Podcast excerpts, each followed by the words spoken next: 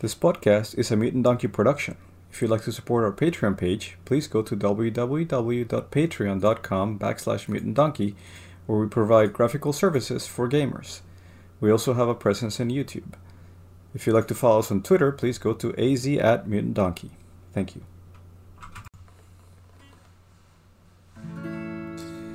Mutant Donkey is a show. That's where we wanna go. If you come, say hi. Don't forget to f- because Mutant Donkey is the show. Mutant Donkey is my show.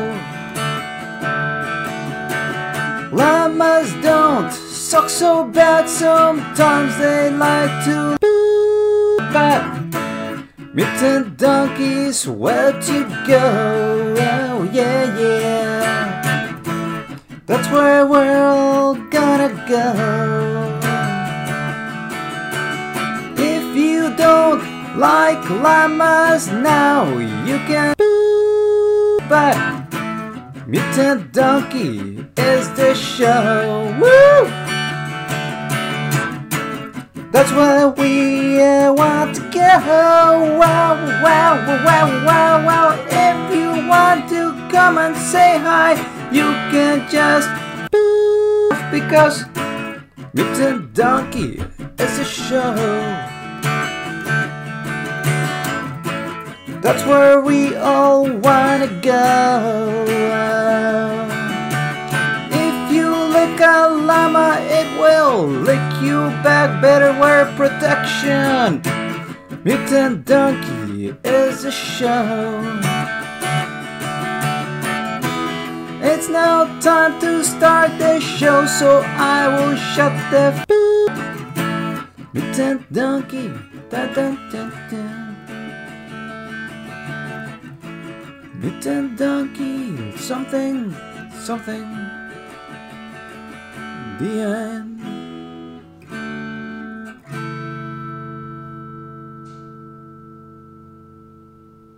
Okay, so, well, guys, thanks for coming to the Mutant Donkey podcast and for being part of it. And No so, problem. Uh, so now we're gonna go around the table and introduce ourselves. I guess, Josue, you want to go first? Yeah. Um, my name is Josue. I'm from Puerto Rico, Bayamon, just in case you're from there. Um, moved here back to the U.S. Um, around five years now. Been in Texas for two. Um, yeah, part of the gaming communities in a couple of places. Um, yeah, work nearby. Know uh, Mr. Andres here. Um, what else? Um, I don't know what what's your passion for gaming. How how are you a gamer, or why are you a gamer? Oh man, been since since I was born, basically, because uh, my brother was the one that was into video game in the first place with uh, all those, um, you know, a very old um, Dreamcast, like um, way back, like Sega Master System, um, all those kind of video games, and uh, he was the one showing me around how to do all that. And since I was a little kid, I, I wanted all that. Actually, my very first console was uh, Genesis, and yeah. yeah, Andrew's gonna like man. you. We're definitely gonna be good friends. man, I remember just seeing um, on the television, uh, you know, uh, all the, about Sonic and all those video games, and I was just going crazy about. Um, it was it was nuts. Like it, I, even by today, I see that, and uh, it's all that nostalgic kind of feel. Yeah. Like I want to go back to those times and all that. Um, even um, Game Boy, having the very first Game Boy in your hands, like just when it came out, and having Pokemon Red, you know, that was like that changed your life. That's awesome. Let's segue to Andrew since he also likes the Sega stuff. yeah. What uh, gaming? What, no, well, just what- tell us a what is little bit about yourself first, and then so let's go into gaming. From Oh there. no, I was just asking what gaming is. I, I don't understand Oh, what you're talking about. It's something that weird people do. I don't know. So uh, my name is Andrew. Uh, I'm from the country of Texas. Um, I have been avidly gaming since the graphically intense Atari 2600. Oh wow. Yeah. That Uh, and that was that was the bomb right there. Yes, sir. Um, I tried to take a grown-up break probably around the the time the SNES launched, so I slept through the SNES pretty much, uh, and then decided grown-up stuff wasn't for me, and the the Genesis brought me back. Oh wow. Nice, and that's a good Uh, one to come back to as well. And then I, I kind of juggled back and forth between, and the you know I get closer to this generation and back and forth between the Xbox and the PlayStation. Right now, I'm kind of a PlayStation fanboy, um, but I, I have everything, so I can't complain, including Oculus and VR. So I'm I'm one of the biggest kids you'll ever meet. Yep. Nice. And uh, let's go on to Ethan from California. Uh, I'm Ethan Childress. I'm an author and a teacher. Um, I got into gaming really early on. Uh, some of my earliest gaming memories are my brother and his two friends, uh, Gary and Forrest, playing the original first edition Dungeons and Dragons on our living room table, and uh, getting into it from there. And so from there on out, it was all about you know board games and role playing. And then I got into video games whenever that started coming out. Um, right now, I'm mostly a PC guy, but uh, you know, there's a lot of cool stuff that's out there right now. That's been a, it's been a lot of fun, kind of exploring recently. Okay, cool. And uh, now let's hear from Ethan from Texas. Yeah. Uh, I'm Ethan, also from the country of Texas. And I'm a bit younger, so uh, my first experiences were with the like like the GameCube and the Xbox original. Just playing Mhm. with my dad. And also played a lot of Spore. It was a lot of fun. Well, I Um, remember Right on. yeah. That's pretty yeah, good. these days mostly playing FPS games and Dungeons and Dragon, not doing as much of like board game stuff. So, yeah. Okay. All right, Well, right on, man. And I am Andres, and I am the host of Mutant Donkey, and I'm also a gamer from birth, just like pretty much everybody else here. Like like Ethan from California, I played from D and D from a when I was 12 years old because I'm from Colombia, so that was not available until then. And uh, since then, I was hooked. And uh, I'm a most avid PC gamer, although I did start with the 2600, and then I continued with the NES.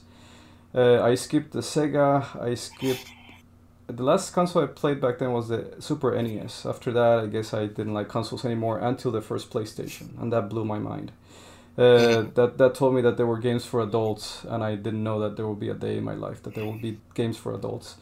From there, I went to the original Xbox, Xbox 360, but all the all the meanwhile, I kept playing board games and role playing games, and uh, also I'm a hardcore PC gamer too, so gaming as a whole. So that's pretty much me. Cool. So uh, let's see. Let's let's go back to to Ethan from California and let's say what are you playing right now? So right now, first of all, I made a really important discovery this week. Um, turns out I own a Super Nintendo. Now, You do? that sounds like a boast, but what it really is is I was digging around. I didn't know that I owned one. Um, I'm redoing my office right now, and we took out a bunch of old boxes of books, and in one of the boxes was the Super Nintendo and about eight games, including Conker's Bad Fur Day. So, gotta see if I can find a uh, TV I can hook that thing up to and start playing it again, or for the first time apparently, because I didn't know I owned it. Um, on uh, PC right now, I've been playing. I always kind of play around with Rainbow Six Siege. Uh, it's kind of fun, and while the community can get kind of kind of aggro sometimes, it's still fun to go in and let off some steam. But uh, yeah, recently I've been playing- the time. yeah, I mean, really, whenever you get home, it's you know it's twenty minutes worth of time, and you can have a full round in and out, and it's it's a lot of fun. But I've been working on. Uh, I just started playing uh, Vermintide two. Oh, is that good? is Because I played the first one. Is the second one pretty good?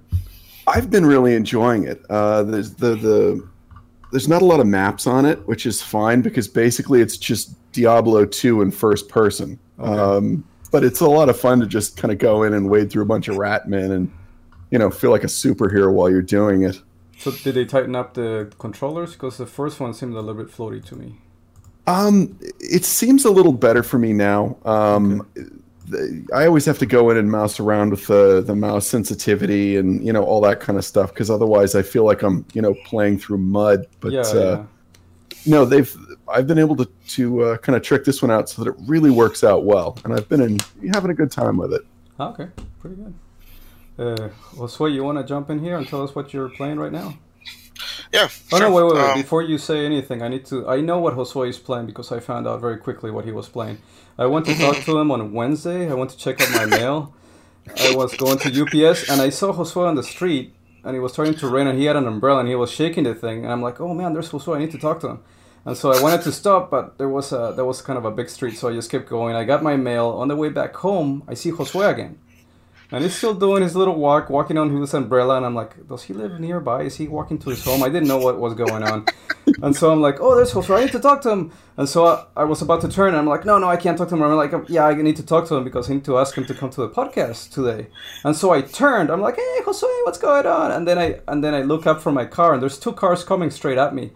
And I'm like, what the hell's going on? I'm like, I had turned into a one-way street and I didn't even realize it. And there were like people honking and screaming at me. I'm like, what the hell's going on? So I like turned around and then I made a U-turn and, and just parked right next to Josue. And I was like, hey, Josue, it's raining. You want to ride or anything? It's like, Josue, no, I'm, no, man, I'm hunting for Pokemon. I'm like, what the hell?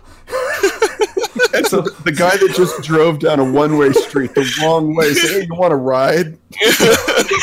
Yeah. right choice there. I think. Hey, sexy, you going my way? It's like, uh, no, man. I think Josue thought I was doing that Bird Box challenge where people are driving with their, you know, blindfold Man, or wor- whatever. You know. The worst thing is that a van was right in front of you, honking you, and then he was just staying there, like, "What the hell is wrong with you?" well, at that point, I didn't have anywhere to go. I was just kind of waiting for the person to go around me because I, I couldn't maneuver. There was a car on my left, so it's like I don't know. Anyway, Josue, go go ahead, tell us. Now we if know that you're playing Pokemon. seen- So If I Yeah, hadn't so- seen Josue, three people would still be alive right now. pretty much, pretty much, that's the moral of the story. Yeah. So um, every time I get out from work, I mostly go just by walking home, and every time that I'm walking home, so so I'm playing Pokemon Go. Uh, it's this uh, video game that is on your cell phone, which is like virtual reality. You have to actually be there in order to like accomplish something. Let's say that there's a raid in a church, so you have to actually go to the church to make a raid. So um, I saw this uh, raid that was going on, and I was already posting it on Discord and stuff. And a couple people responded that they may be able to go. So I was like, okay, let me be the first one just there. So I was walking to the church, and I see this guy going like, and going the opposite around. what the hell is going on? so, uh, so he goes like, "Hey, you need a ride?" And I was like, "Oh man, not really, because uh, I'm here to do a raid." right, I'm raiding churches right now. yeah. Yeah, because there was a Greek church in that corner. I'm like, okay, what's he doing over there? he, he looked at me with this face like, "What are you talking about?" Like, then I had to explain him a little, and actually show him the video game myself. Yeah, it was like a picture of a Uh, whale thing, and I'm like, it's gonna take five people to Yeah. bring this one down. I'm like, wow. That- Yeah. that the thing is that um, it's it's really fun. Like I don't know if you guys know about it, but um, once you get into a community that you actually can, uh, you know, uh, say to everybody, "Hey, there's going to be a raid this at, at one o'clock. It's anybody coming?" You know, everybody will participate and uh, had a good time. You actually have to be like, for example, I was given to under um, for that particular raid. At least it needed to be five people and with good amount of level to take it down. If not, it was not going to be possible. So it's pretty fun. okay. Cool. Is that the only thing you're playing, or are you playing anything else? Um, no, actually on PC, um, I'm going to. Uh, I'm playing Battlefield Five, Okay. but it has it has kind of died down a, a little bit on me because they were doing a couple changes and stuff. But although every it's it's a really good game. I don't know if any of you have been playing it. I think Ethan from Texas, you played it, right? Uh, no, I played Battlefield One.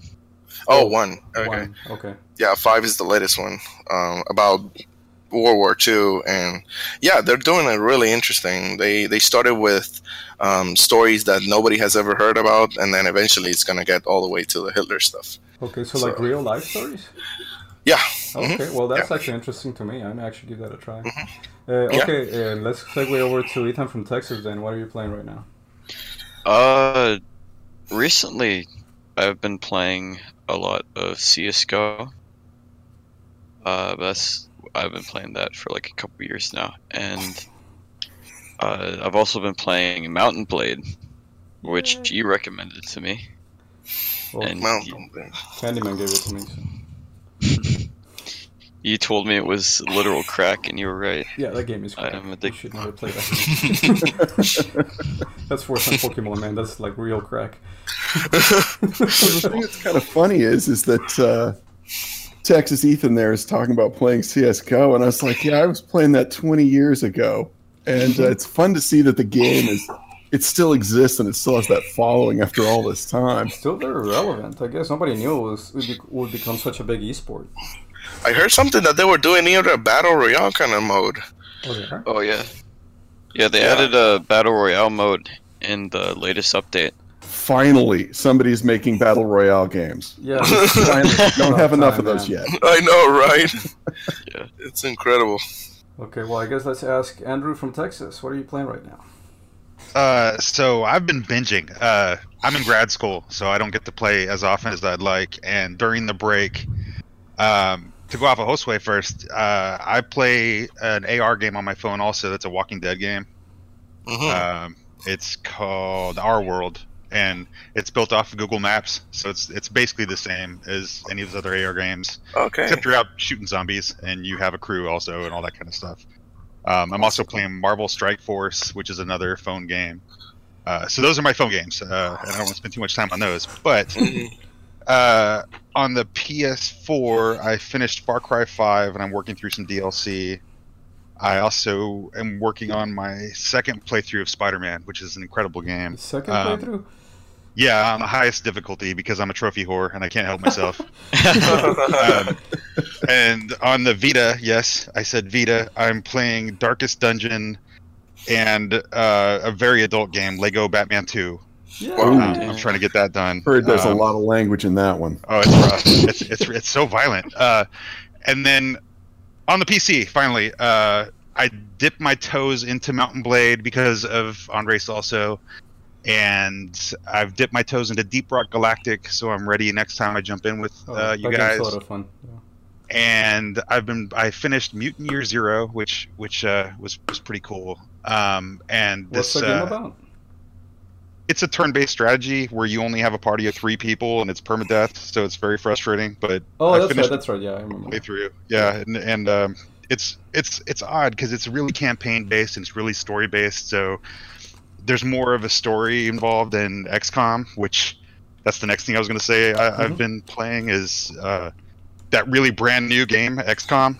Uh, it, it's pretty cool. The one from the 90s or the Millennium? The the 90s, the the newer one. Um, Okay. I've gone through one playthrough and now I'm kind of going through some of the DLC and, and knocking that out. I tend to play a lot of these turn-based strategy games right now because uh, I'm I might or might not be playing while I'm at work. So if I can minimize it and uh, pretend I'm busy, I can I can keep going. Um, Next turn, boss is coming. Well, hold on. that's right.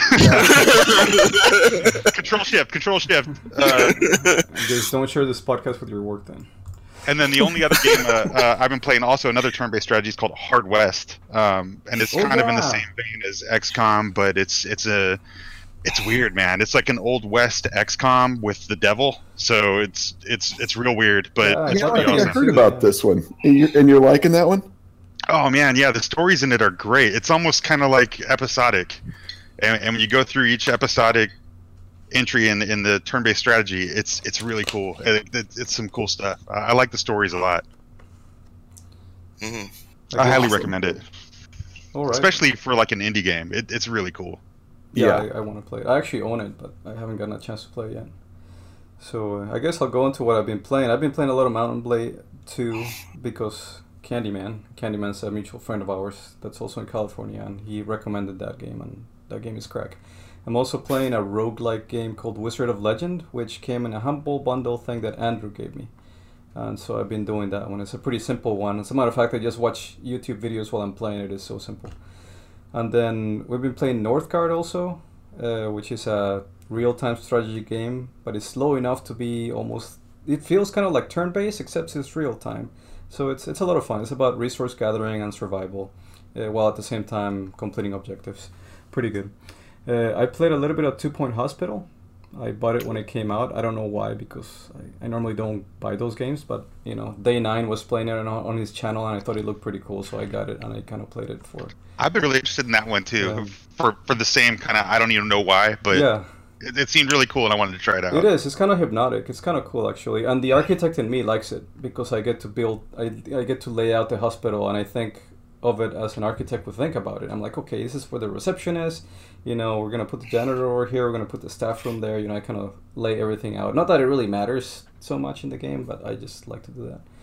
See, Um, my wa- what's that? my wife would get really upset if I was buying a game about you know being a teacher because um, it just irritates her whenever you're doing something that's repetitive that you already do in real life. Yeah, it's So like why? um, why would she's like, yeah, why would why would you even do this? And, Yeah. Because uh, then you can then you can do all the terrible things that you want to do but can't. Oh no, I, I think that that sets a dangerous precedent for me Yeah. on a, a subconscious level. That hey, if I do this, I just have to, you know, go back to my last save point, and I still have a job. right, right. It's kind of like I a- don't think that's I don't think that's a good thing.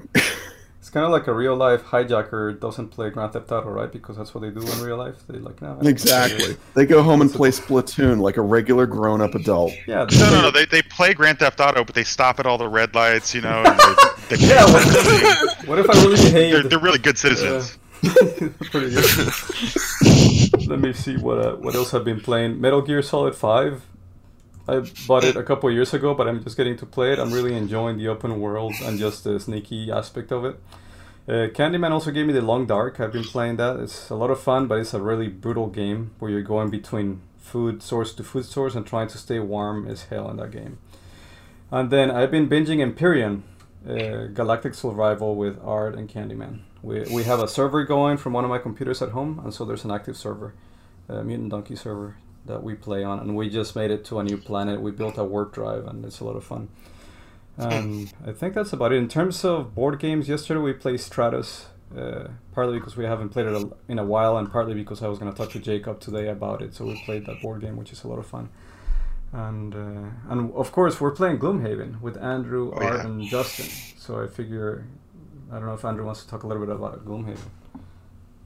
Uh, uh, Gloomhaven has taken over my soul. I, uh, that game is remarkable. I, I I love every second of it, It's, and it's I hate that we can't play it more often. It's like a Dungeons and Dragons board game. It's like the closest thing to D and D in board game form. You you have a persistent world that you change every time you discover a new dungeon. The map changes permanently. Every time you discover new items, go permanently on the store in, in the city, and everybody levels up. And about three quarters of the characters in the game are locked, and then you have to keep playing to unlock them. And you don't know what's there. Like all, all those boxes are sealed, so we don't open them. There's also sealed envelopes and sealed quests. There's a bunch of stuff to be discovered. The only uh, bad thing, I guess, it's not really a bad thing, but it's only a one-time playthrough, basically. So, uh, but it's, Okay. it's, it's pretty good. Like, Now, out of curiosity, is anybody here playing uh, Betrayal at House on the Hill? Yeah, talk to I Ethan from that game. Texas. We just got the expansion for that. Nice. So Ethan from Texas can talk to you about that game, yeah. Or I guess you can talk to, about that game if you guys want. No, I think we're okay. Okay.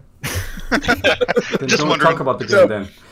no, we. Uh, I, I got it a couple of years ago, and or about a year ago, and uh, I haven't had a lot of chances to play it, but it's really fun because every single time, it's a different end experience, and the fact that the maps are, of course, the tile. It's tile based, so you get to every every playthrough is a different shaped house, and ultimately, you don't know who's going to be the one that gets the turn on everybody and you know try and do horrible things to their their supple bodies, but. Uh, it's it's just so much fun um and uh yeah i really i gotta find people to play that game with And actually, Josue came over to our house, who was it, two months ago or so, to play that game.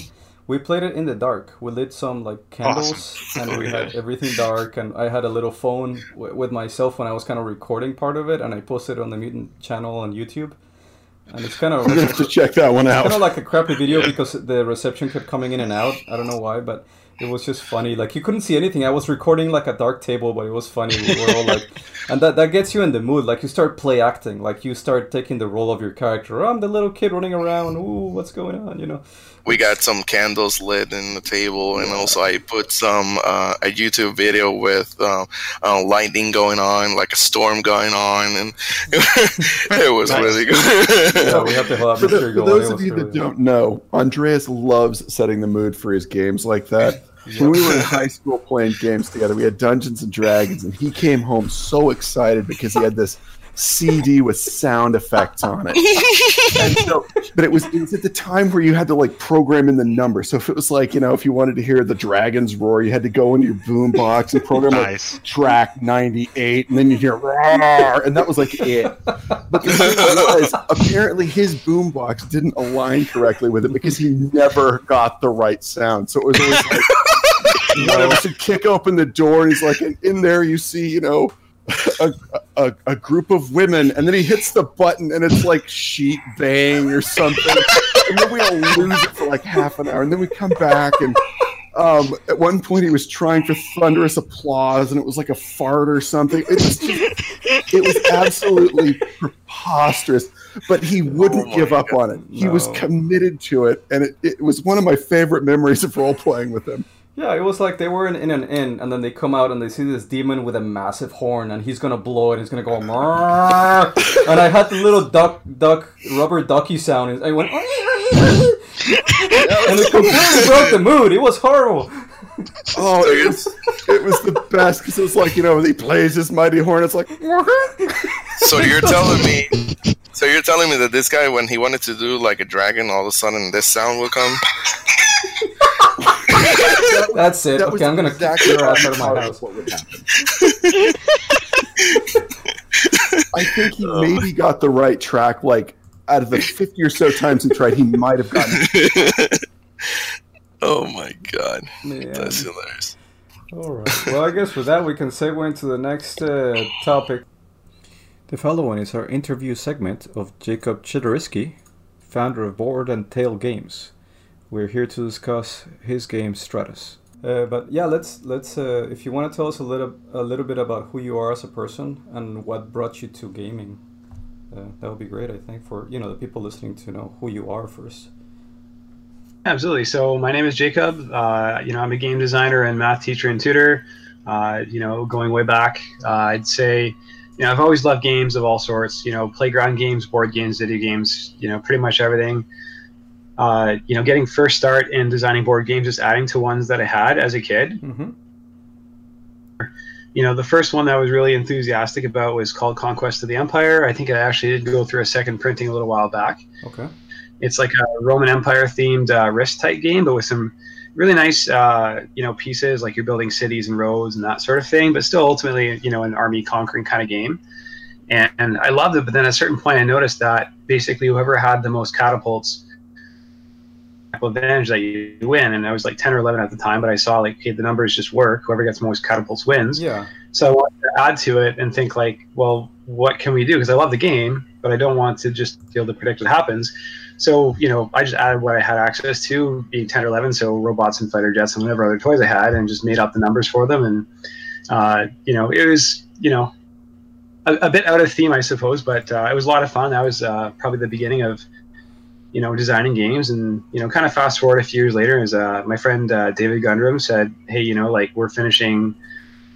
a math degree like Uh-huh. you know let's get started let's make a game and stratus came out of that basically Oh, okay. So in essence, back then you were already balancing games because you're saying the catapults were overpowered. So basically, you were looking for a way to balance. Basically, you're balancing the equation, and uh, and I guess that's a very intellectual, uh, methodical way of approaching things, right? Um, Uh, and I mean, I fully admit there there are different you know methods. I mean, there's testing, force is super important. Um, Uh-huh.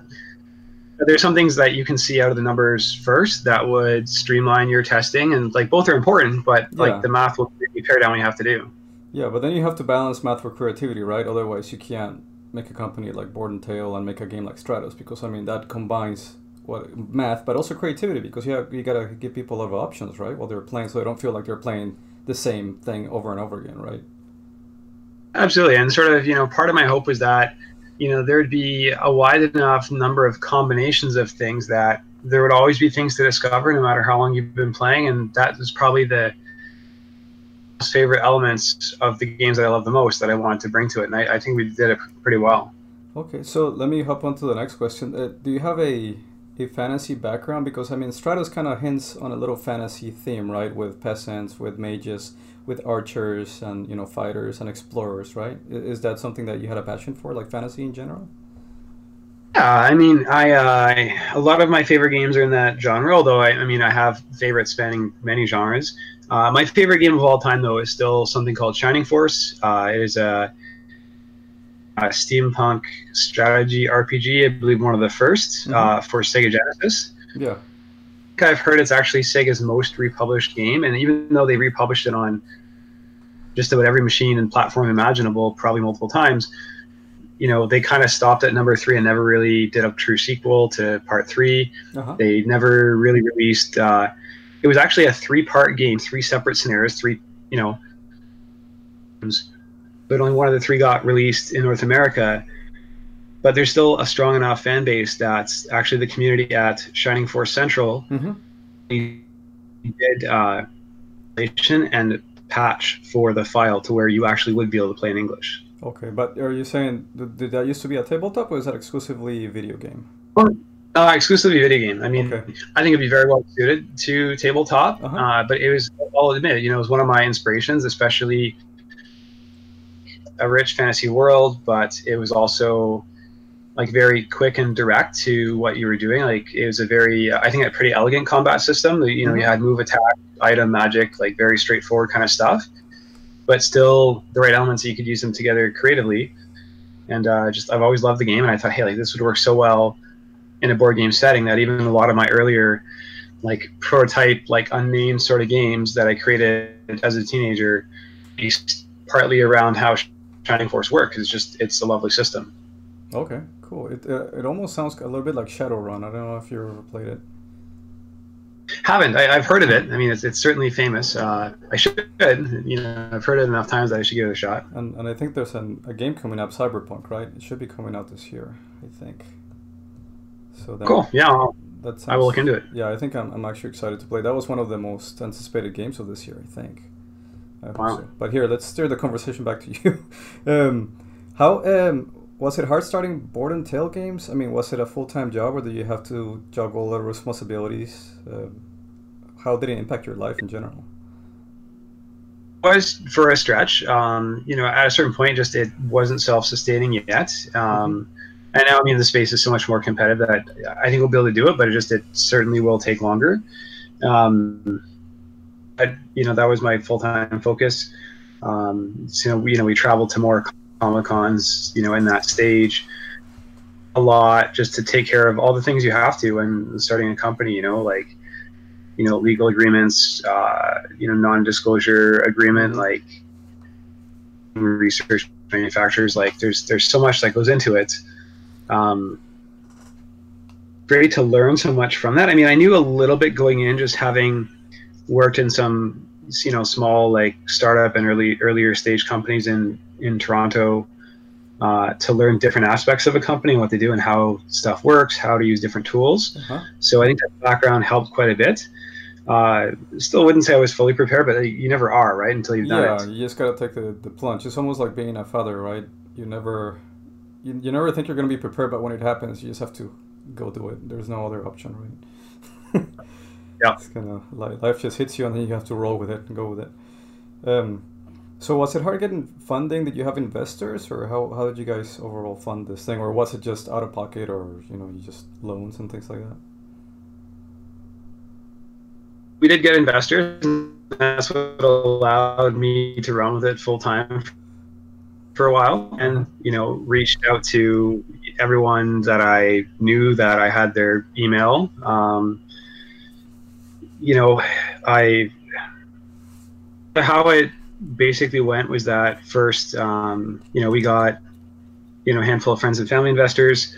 Uh, you know, we, we got a couple other investors later on where just the fact that we had a few people backing us already, already put around 5,000 of my own money into it, Yeah. uh, through the various years of like multiple prototypes and, and more probably more than anything the fact that we had actually sold something like we'd gone through multiple stages of prototypes uh, you know what we labeled our first edition which i guess really was you know more of a beta prototype but still like you know we called it our first edition like you know it was complete and playable and came in a box and everything else. Uh-huh. and the fact that you know we had sold uh, 15 games that were just made out of wood but we made stuff ourselves. It was not through mass manufacturing but the fact that we had made and sold something that you know people were interested in and would actually buy and that really helped seal the deal Yeah, I figure that builds up your self confidence. You know, as a first time you know game designer. I mean, that, that's gotta feel good, right? When you when people start buying your product. Yeah, absolutely. Um, you know, of course, always, you know, along the way, right? Like, you know, again, this I this idea where you're never fully prepared and you don't really know what to expect. Like, we thought early on was, hey, like, you know, people have played our game. Let's just ask people who've played to go post a review to Board Game Geek. Me thinking like, okay, you know, anyone who's into, who likes board games will have an account or whatever. What you know, no, you know, for every active board game geek player, there are probably like 20 others who don't follow the site and don't care because board games is easily at least 20 times bigger. Yeah. And what ended up happening in the early stage is that people accused us of posting fake reviews. because I guess that would that might have been an issue with some other game years ago. Yeah. Usually asked and post a review, and they did. But because they're a new account, fake and there's stuff going on here and some drama and stuff. But Yeah. I we use those sort of things uh, to Yeah, I do remember some something when I posted on Board Game Geek. I do remember some people were accusing people of having fake accounts and things, and I'm like, dude, I I have uh, at that point I had been a member maybe for four or five years, and I have like upsize of between 80 and 7 80 and 90 board games. So i'm like dude you know i know what i'm talking about. I know about board games because i have a board game collection. I'm not just some guy that came here randomly and just did a, a review. So i was trying to you know uh, you know tell them this is not this is not fake reviews. This is actually a good game. And you know just because it's new you don't have to you know hate on it you know? Uh, people are very quick to dismiss things nowadays. I find that they have a very short attention span. They don't pay enough attention to the things that they should i think i don't know if you feel similar. Yeah, well, you know, you know, and, and you know, thank you for speaking up there. I definitely appreciate it. Um, and uh, one thing that's been just, I know this is kind of an aside, but it's been really kind of strange to see is that it's, uh, you know, comparing this versus what looks like the look like, you know, accounts on Twitter where any political thread there there are accounts is you can't really say it's it's fake but just someone made a new account this month or last Mhm. just specifically to agenda only and it seems like that's all the account is about where it was created like you know two days ago um, so i i, I kind of understand the the view of hey this looks like a fake account or whatever else because yeah. like it's prolific on twitter but it's almost never called out Mm, Yeah, yeah. I see. I I see. I guess I can see both. I, I see how people, you know, should be cautious, but you know, yeah, it's not always the case. Especially board game geek. I don't know that a lot of people do that. I, I could see how that would happen more often on Twitter because it's more prolific. Board game geek is a lot more specialized, and normally you only find, people there that are actually passionate about gaming. I find. I don't really find uh, a lot of toxicity in there. I don't think. Not as much as you do in other platforms. Yeah, and it's uh, you know, I would love to see them uh, you know, really flourish with with some newer technology. Like I know they've revamped the uh, like the game page uh, sort of thing recently. Mhm. It, it still strikes me a bit odd that a site that is you know that large, you know, somehow can't you know modernize with a nice interface, whatever. Else, like they they've done a lot of work, I, I admit, but uh, honestly, I don't use it a whole lot. It's clunky and it won't work. Yeah, yeah. Like I said, you have to be passionate to be in there.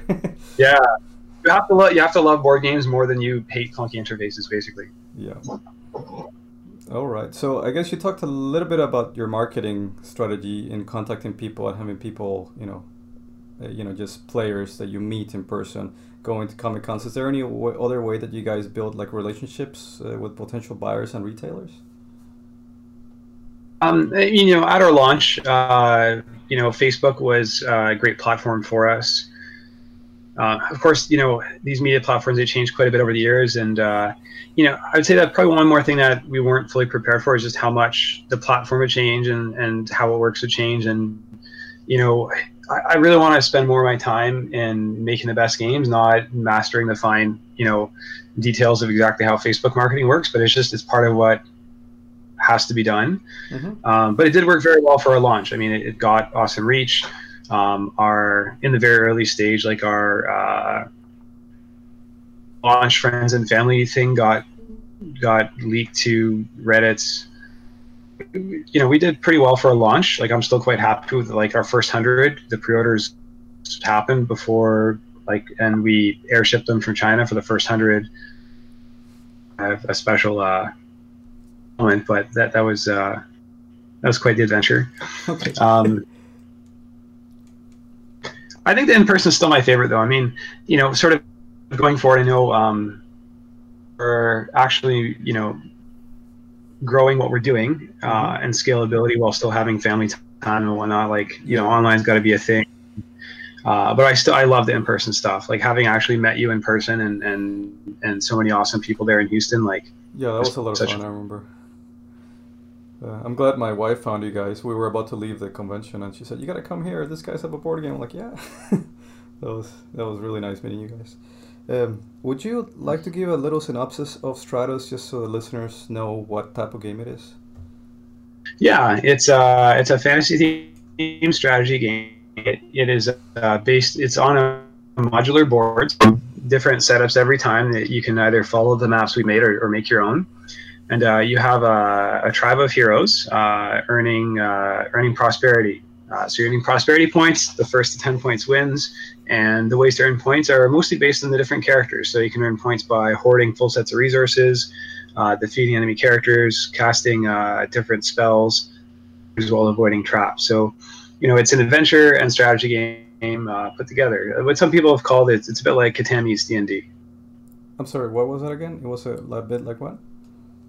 Uh, what some people have said is it's kind of like Catan meets D&D. Oh, Catan meets D&D. Yes, yes. I, yeah, I think so. I had never thought about in that concept. The way I think you guys explained it at first was just maybe like a mixture between Magic and D&D, maybe. Um, Yeah, I mean, we we've taken inspiration from different sources of things that we've loved. I mean, one element to Magic that I, I will admit that I love, um, just like the creativity and the the cool ways of combining things, especially the really like. And I think that that's a pretty big part of the mage character, you know, where yeah, he has standard spells, but he's more of a trickster that can move things around. Yeah, exactly. You don't know what's coming. And I, I, I did play Magic back when it came out in 93, and I played it off and on. And what I really love about it is that you, you can have a guy with like basic cards against a guy that buys like the most expensive cards. And if you don't build your deck correctly, the guy that has the basic cards could beat the other guy any day of the week, basically. There's a lot more to it than just the cards. It's the person standing behind the cards that makes a big difference. And I think Stratus has a very similar theme to that. There's so many different ways to win the game that you sometimes you don't even see them coming. Absolutely, and I'm, I'm, I'm glad that you see and appreciate that. It's you know, you know, our, our fans know this, and I know uh, that's that's something I always wanted. That it would be, you know, your strategy really mattered, but still unpredictable enough that you know there'd be surprises even on the tenth and hundredth play, and that there are still surpri- like combinations that might be discovered years later. Um, I'm still having fun, and I've been playing the game for us now. Still there? Yeah, hold on. Uh, yeah, I lost you for a second. Can you repeat the last like two sentences? Yeah. Um, yeah. So the uh, you know part of the goal with Stratus is just to give enough options that there would still be uh, you know new options and combinations of things uh, that you still be discovering even on the tenth and hundredth play. Um, it drastically different every every time you play through it. Different scenarios. Um, there, there'd always be surprises no matter what. I- I'm still having fun even a decade plus later. Yeah, I think I think that your board game specifically addicting because it's a resource gathering game, right? And I'm always I always play like the Command and Conquer and the old Dune 2 video games and all those games, and I was always a sucker for those games. And so I always get caught up in like amassing resources. To me, that's insanely fun. So every time I start a game of Stratus, I'm like very, I'm a little bit giddy with anticipation, going, okay, this is what I'm gonna do now. This is what I'm, how I'm gonna plan my build, you know. And and you can do it differently every single time. So I think that's fun. That gives longevity to the game. I think. and that's you know that's what I wanted. You know, it's like in in going into this, I, I you know is never the. Of course, we want to make other games, but it's never the goal. Of like let's finish a game, move on. But you know, how much life can we put into it? Can we have it so that there's still stuff to discover later? Uh, that it's you know it's always fresh. There are always surprises, and that um, you know as we build on top of it, options grow, but you're not really overwhelmed with them. There's kind of like a a definite flow to it, right? Where each character has a very specific purpose. Uh-huh. No one really replaces the other. It's really like, how do you want to play today? Yeah, yeah, exactly. And I think that's a lot of fun. And also, can you talk a little bit about the expansion? I think did it come out about a year ago, maybe a little bit over a year ago? Yeah, so this uh, this is Stratus Light in the Darkness. Uh, it really launched spring of 2017. I mean, we had kind of a quiet launch, just you know, family responsibilities really you know taking over during this stretch. Uh, my wife actually just recently completed her PhD in religious wow. studies, C.S. Lewis, and just uh, you know, my uh, you know my role at home is needed to be supportive of that, which is super important. And but now she's done, she's graduated, which is amazing, amazing accomplishments for following through and finishing, uh, even though like we have twin boys. Um, Wow. But yeah, Light in the Darkness. Uh, you know, it's I. We've always wanted to. We've had expansion ideas in different directions um, since early on, but again, wanted to keep the core game pretty tight. And there's we saw so many of our players were, were D and D fans that it totally makes sense to have like a monster theme kind of expansion Mm-hmm. saw uh, you know lots of people play two players um, add players and thought like you know why not make an all-in-one where it's like one tight little package but it is a themed expansion and a standalone all-in-one so that's really what it is it's you can start with light in the darkness it's two players or even three if one person just is the monsters Uh-huh. um, but it adds to the core game. Uh, or you can link two copies of Light in the Darkness together if you can't find the core game. Because I mean, right now, like I'm personally out of inventory. Oh wow. I guess Uh, that's a good problem to have. Yeah, yeah, absolutely. It's uh, you know, and uh, people have been asking, hey, where do I where do I find it? And I've been directing people to stores that I think still have some, uh, which has been been nice, and I still hear from people. Mhm. Uh, but yeah, you know, with Light in the Darkness, is like I wanted to have the the big monster experience, but still, uh, you know, very rules for how they work. So basically, um, there's a specific type of monster for each type of terrain Mm-hmm. The game goes on. Um, there are resources that appear along the fault lines, basically the, the, the borders between the, the trays that hold the tiles. Yeah. Placing resources between them, uh, just because like the monsters know what you want, so you get to pick what goes there. Yeah. But then whenever you cross, you get free resources, which is great. Except the more prosperity points you have, the more of a draw you are for the monsters, and basically you do a monster roll, and according to the roll and how many points you have, worse and worse monsters come out. And there are no weak ones. You know, it's not like you know World of Warcraft level one bunny rabbit is the first thing you fight with. like they're all a definite threat. Some games where the monster just takes at everybody. Yeah, yeah. I- think they're like pretty powerful, right? So sometimes you have to band together to try to take one out. Yeah, and just it's you know I wanted to make it so it's not just like yeah it plays exactly the first, but there are monsters. No, it's like it does, so it's not really a whole lot new to learn. Little friction is what we wanted, but at the same time, the strategies you use and the choices you make because then a monster comes on the board, and if it's strong enough and you're weak enough, or there are two of them, you definitely have to work together, or you might just get wiped out. Yeah, yeah, exactly. And I like the fact that it's like you said, just an added mechanic, and it doesn't revamp the whole way to play. Like the, you can still use the basic instructions to play and just add that mechanic. So it's a very, in general, I think that you guys did your your instructions or the rules for the game in a very good manner, which is simple, right? So people can learn quick, and you can just play within like half an hour and start, right? Well, you know, thank you, you know, Andres. I really appreciate that. Um, I, I mean, I have read different sorts of feedback about our rules. Like, honestly, it's you know, some people are really happy with how we write them. Some people are not. I think that always goes that way. You know, there is a between as like precise and technical as possible, often at the expense of readability, versus being as readable as possible at the expense of some technical details Yeah. you know, we tend to be at, at the second end of things just because I think it makes for and that yeah, technicalities matter, um, but I, I think you know the fun is the more important part, and that usually he said. I think people figure out pretty quick uh, especially more easygoing players. Uh, but if anyone ever wants a ruling on something we haven't covered or is not in our faq like just write me and you know i will make a ruling uh, you know if need be. But that said like people who have come out to some of our events here in hamilton and they were playing things totally different than I expected but they still had a blast anyway which is kind of interesting that like you know the rules re- are, are definitely important but sometimes it's like the unexpected variations that still work quite well and people have a blast which is kind of what it's all about right Yeah, I think that you touched on a very important uh, thing, and that that is like the old school Dungeons and Dragons players like myself appreciate that from a point of view that you can write rules ad infinitum, right?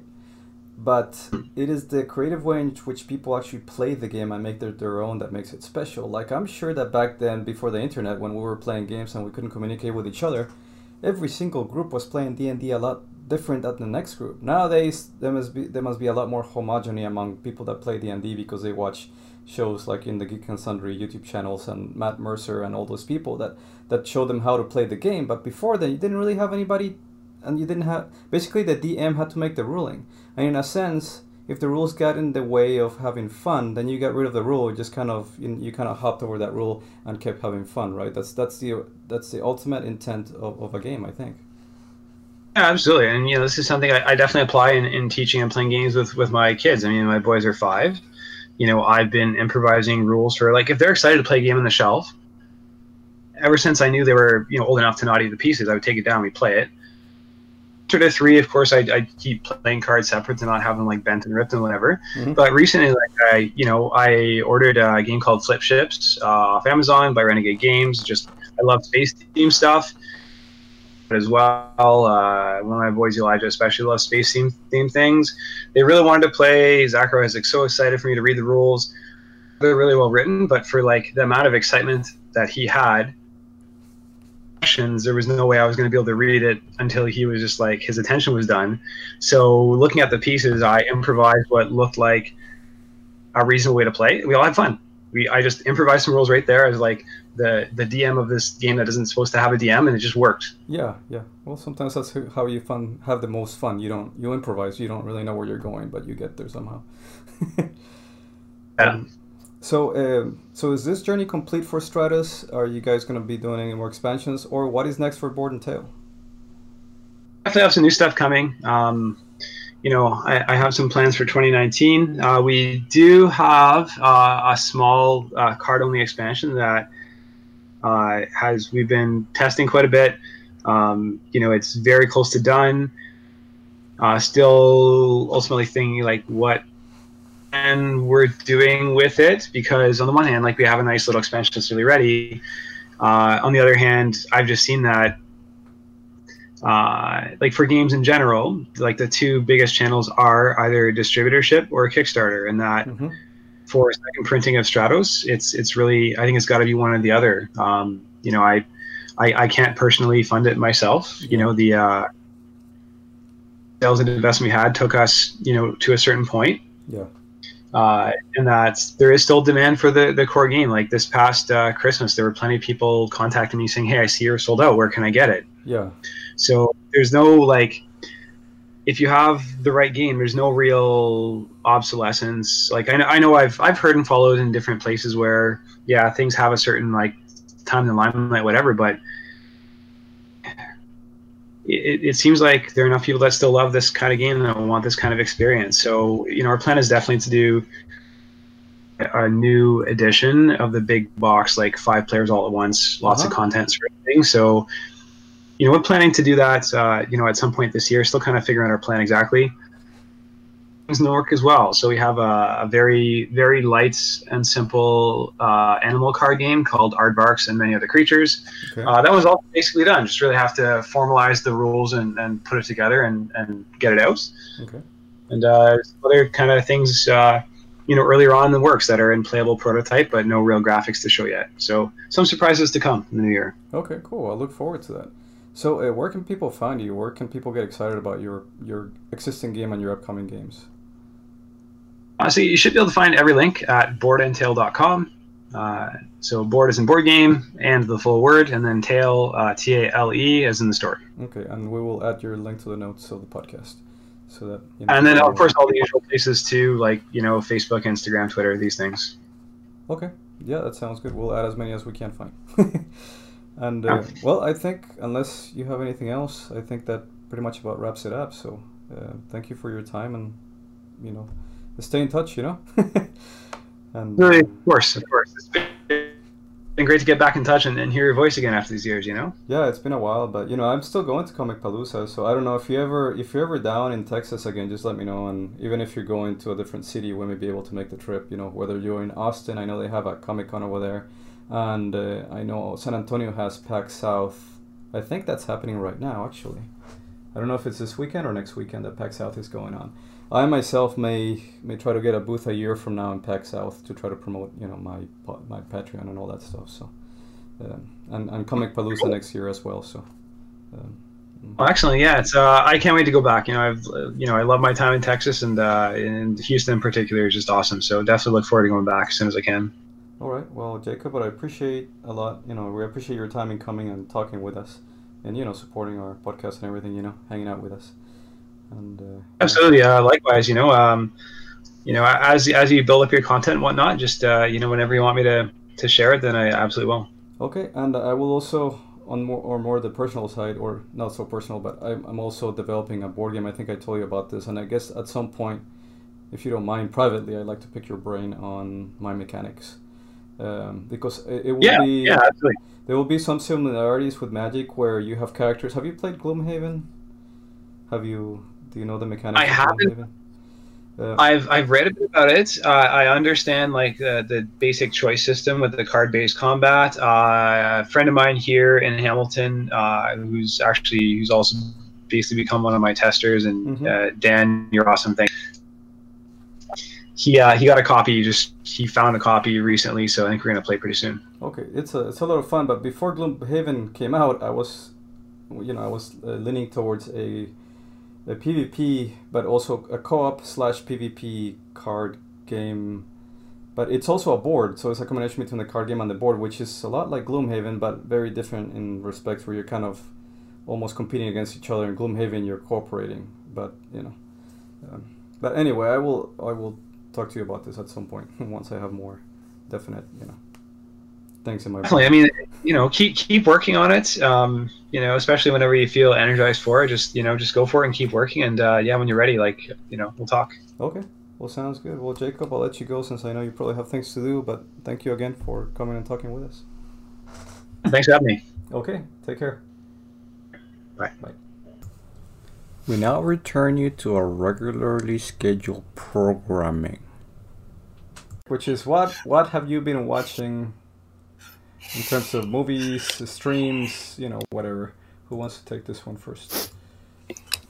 Well, um, uh, I've been uh, watching Band of Brothers. Um, it's about series. uh, it's really good, man. Yeah. Um, Excellent. um, it's kind of similar to if you like uh, Save It Private Ryan, then you're gonna love this series. It's like Saving Private Ryan in steroids.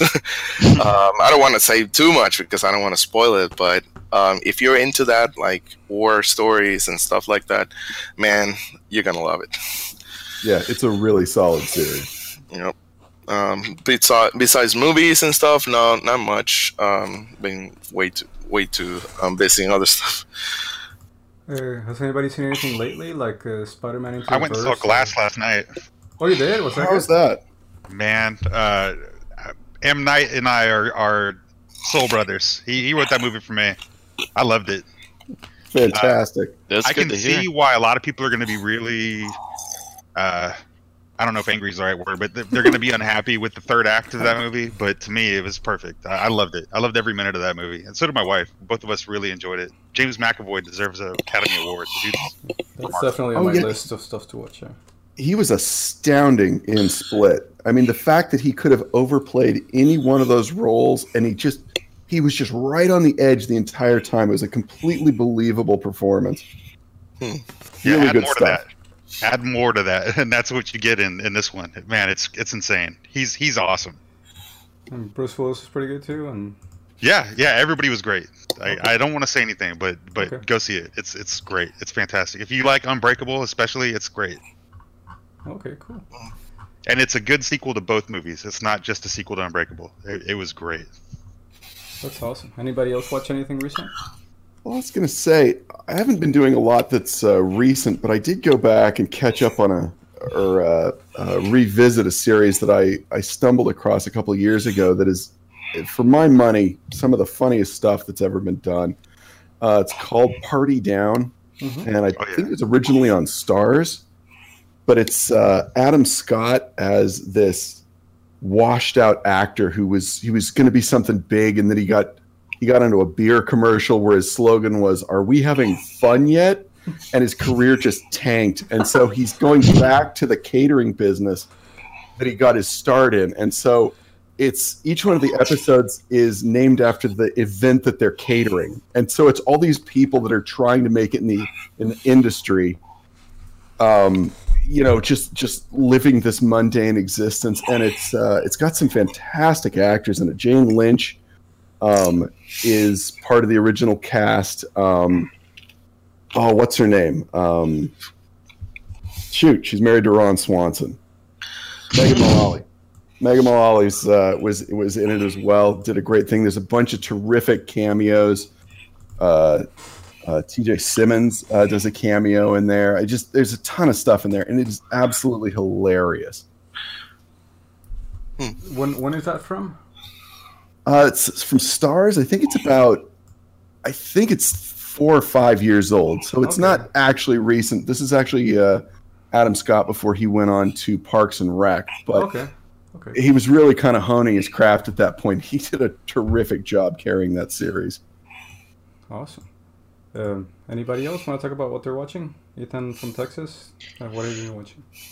Uh, we watched that Bird Box movie recently. Yes, Man, that's good. That's good. it's good. The only my only I didn't really like it a lot. The only thing is that I thought it was a little bit too close to uh, what's that other movie?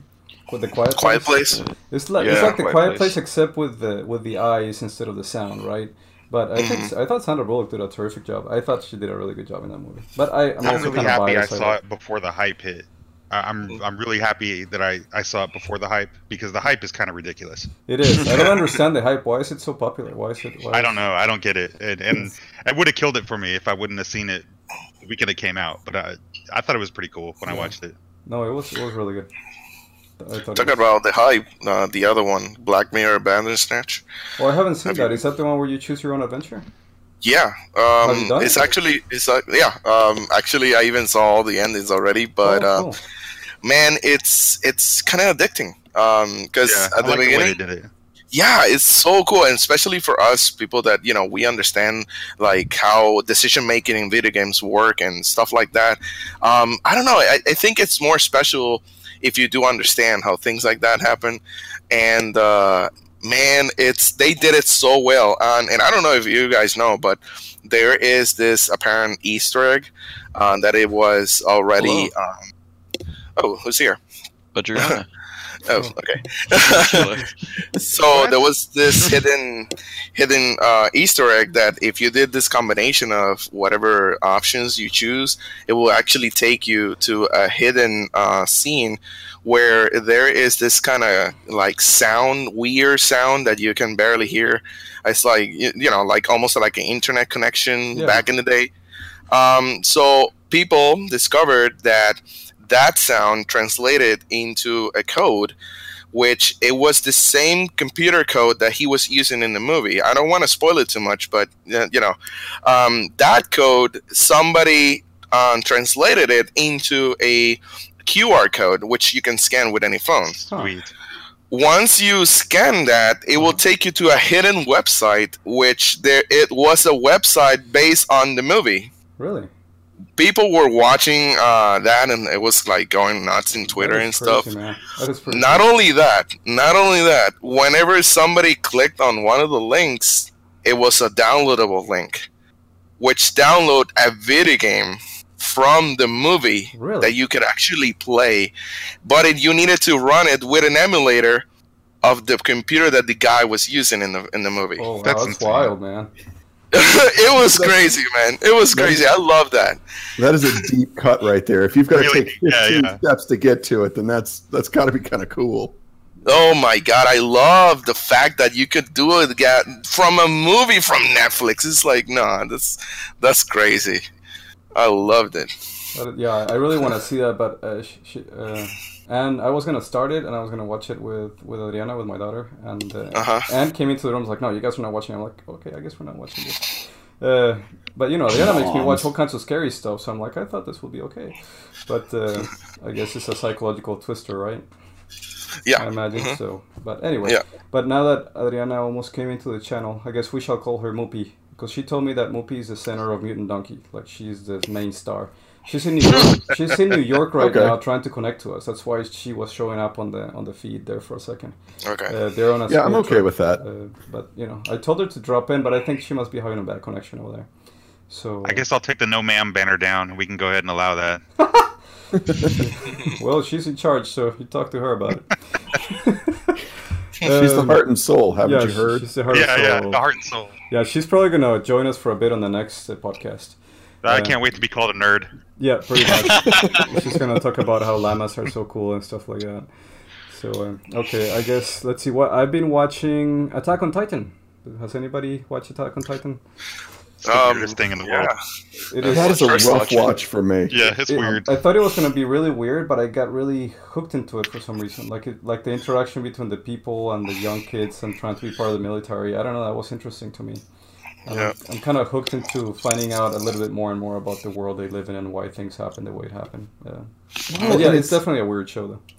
it's that hyper violence that I mean, it's one thing if you're like, you know, the, the grim dark thing really kind of it bums me out. I got to be in the mood for it, Mhm. and I mean, if you if if you're wanting cartoonish violence, you know, you, you go with Starship Troopers. Um, but whenever you get into the kind of cartoonish violence that's really meant to be, you know, kind of the centerpiece of it, I, I find it really depressing. And to be fair, it was I've watched the first season. It was really captivating. The story I thought was really compelling, but it's been tough for me wanting to get back into the second season of it and Yeah. kind of you know recommit to that kind of Yeah, I, psychological abuse. I can understand that. Yeah, it's kind of like the same way I feel when I watch Black Mirror. Like when you go into the next episode, is do I want to get mind raped again?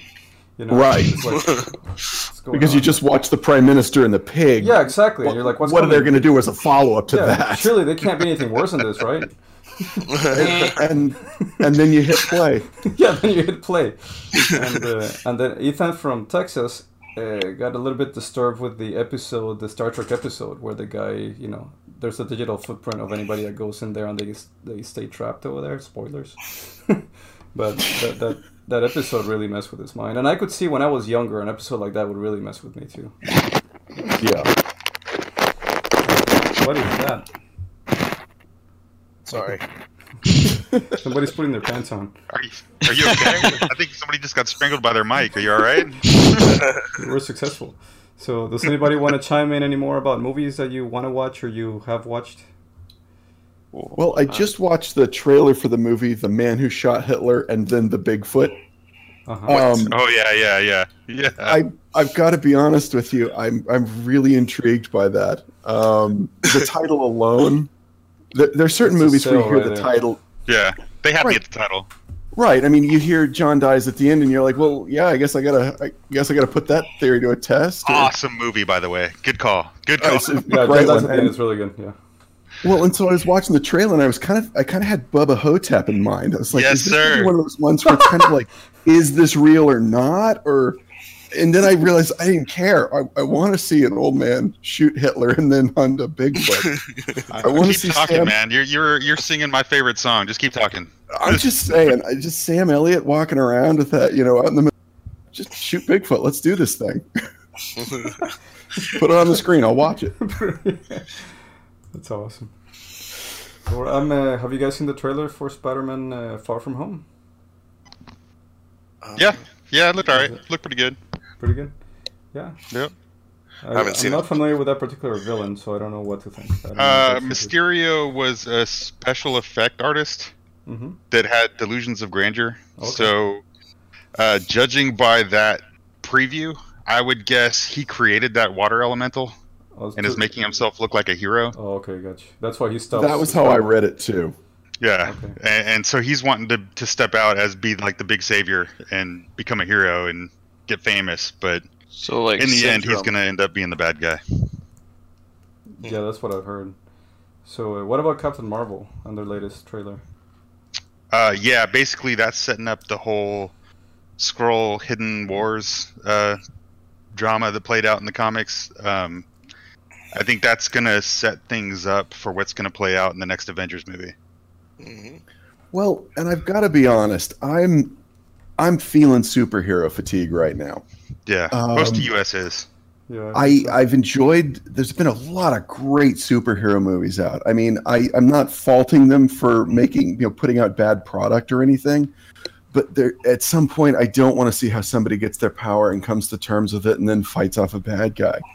Um, I've enjoyed kind of the the Avengers arc because it's. It, there's not as much of that in there, and I, I probably will be, you know, going to see the next Infinity War in uh, in theaters. But it's going to take something really special for me to want to go out and you know find a babysitter talk my wife into it Yeah, and yeah. go see a superhero movie in the theaters anymore yeah. It is Well, I, I think the way to look at it is the next Avengers movie is the curtain call. I mean, that's that's going to be the signing off of the old guard. So hmm at this point, whether or not Captain Marvel gets you to sign on for the next generation or not, kind of is irrelevant. I, I don't know necessarily if any of them are going to be as popular or famous as the first round anyway.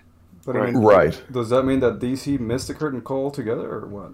Oh yeah, well DC's already come out and said because of how great Aquaman was, Yeah, uh, they're done with the shared universe. They don't want to do a shared universe anymore. They learned their lesson. They'll let Marvel keep doing that, and they're just going to do solo movies. yeah. Wow. So- well and the fact of the matter is is that dc they've always done their their animated films are just superb i every time Oh, there's yeah. a dc animated film i'm super excited about it um, their live action stuff has been really hit or super miss Mostly, And- yes. yeah. Yeah, Yeah. and I think that one of the things that they ought to consider doing is I mean, you look at Aquaman. He's a character that has been ridiculed for generations because he's the one that can talk to fish. Um, Yeah. And then you kind of reinvent the character and make it into something a little more marketable and more fun. And frankly, you know, kind of do the same reboot that they did for Batman. Mhm. Um, and kind of, you know, took him away from Adam West and gave him to Tim Burton, and now all of a sudden he's an actual hero. There's a lot of like really great second and third tier DC characters that I actually would kind of get excited seeing on the big screen. Um, I one of the things I, I watched a few months ago, I again because I saw it when it was originally out, was uh, the uh, Justice League Unlimited, and all those really goofy kind of kind of deep cut characters. Yeah. I'd love to see a whole movie based on the question. Just a dude with no face that is all into conspiracy theories. Yeah, that'd be pretty cool. Well, if they would have gone that route and made a live action Teen Titans go instead of a cartoon movie, or if they would have made uh, a Justice League movie centered on the Wonder Twins, they would have they would have banked. I mean, if they would have done something that crazy and, and just ludicrous, they would have made tons of money because it wasn't the serious downer movies that all the Marvel movies are turning into. Right. But what But- about the live the live action uh, DC exclusive from their channel? They're, Uh, yeah, nobody cares about DC paying them you to don't think watch anybody's watching the that right? Titans. It's supposed to be pretty good, and, and Yeah. yeah. they do have a following, but I don't know anybody that's going to pay DC just to watch a DC show. Yeah, and I'm in the same trouble. I have so many. I subscribe to so many streaming. I mean, three: Amazon, Hulu, and Netflix. I don't want to add a fourth one. I don't even know if I want to add Disney. To tell you the truth, I, because it's Right. just, you're just adding and, And- adding and adding. Where, when do you stop? You know? And the thing is, is that now everybody's got their own channel. Disney's getting their own channel. Yeah. You've got uh, uh, Star Trek, um, the, the Star Trek series that's out there on the you got. CBS. I really Yeah, been yeah. wa- Yeah. wanting to watch that one, but I haven't been able to because I don't want to subscribe to a channel just to watch them. Like, Yeah, I get mad every time I see those commercials because it looks awesome. But Yeah. but to be honest, the best Star Trek thing I've seen in forever is the Orville. I love it. yeah, I love the Orville too, but a lot of people don't. I don't know why, but Well, I think that the Orville kind of works because MacFarlane himself is a Star Trek fan, and he, he, with all satire, it doesn't work if you don't love the source material. So the fact that he's kind of making fun of it, it doesn't really betray, betray the fact that those are really some of the best Star Trek shows that have come out in the last you know 15 years. Well, and plus the, the reality that's kind of mixed in, like with the kids hijacking the machines to to to get liquor and go hide Yeah. off in the in somewhere and drink it. I mean, that that kind of stuff that's mixed in is awesome. I love it. And to be honest, Seth MacFarlane doing his deadpan thing is is a, Oh yeah, it's ridiculous. Yeah, it's, it's just. Although I, I get disturbed at his face. It's like he's wearing a mask of somebody else's face. I don't know if he had like a bunch of Botox or what, but his face is. We, we just watched the. Uh, what, A Hundred Ways to Die in the Old Million West or whatever? Oh, yeah, yeah. Last oh, night. great movie. Totally Yeah, it I thought it was Yeah, hilarious, is. completely tasteless, but I am completely tasteless too, so that's my kind of movie. So it's Well, just uh, really cool.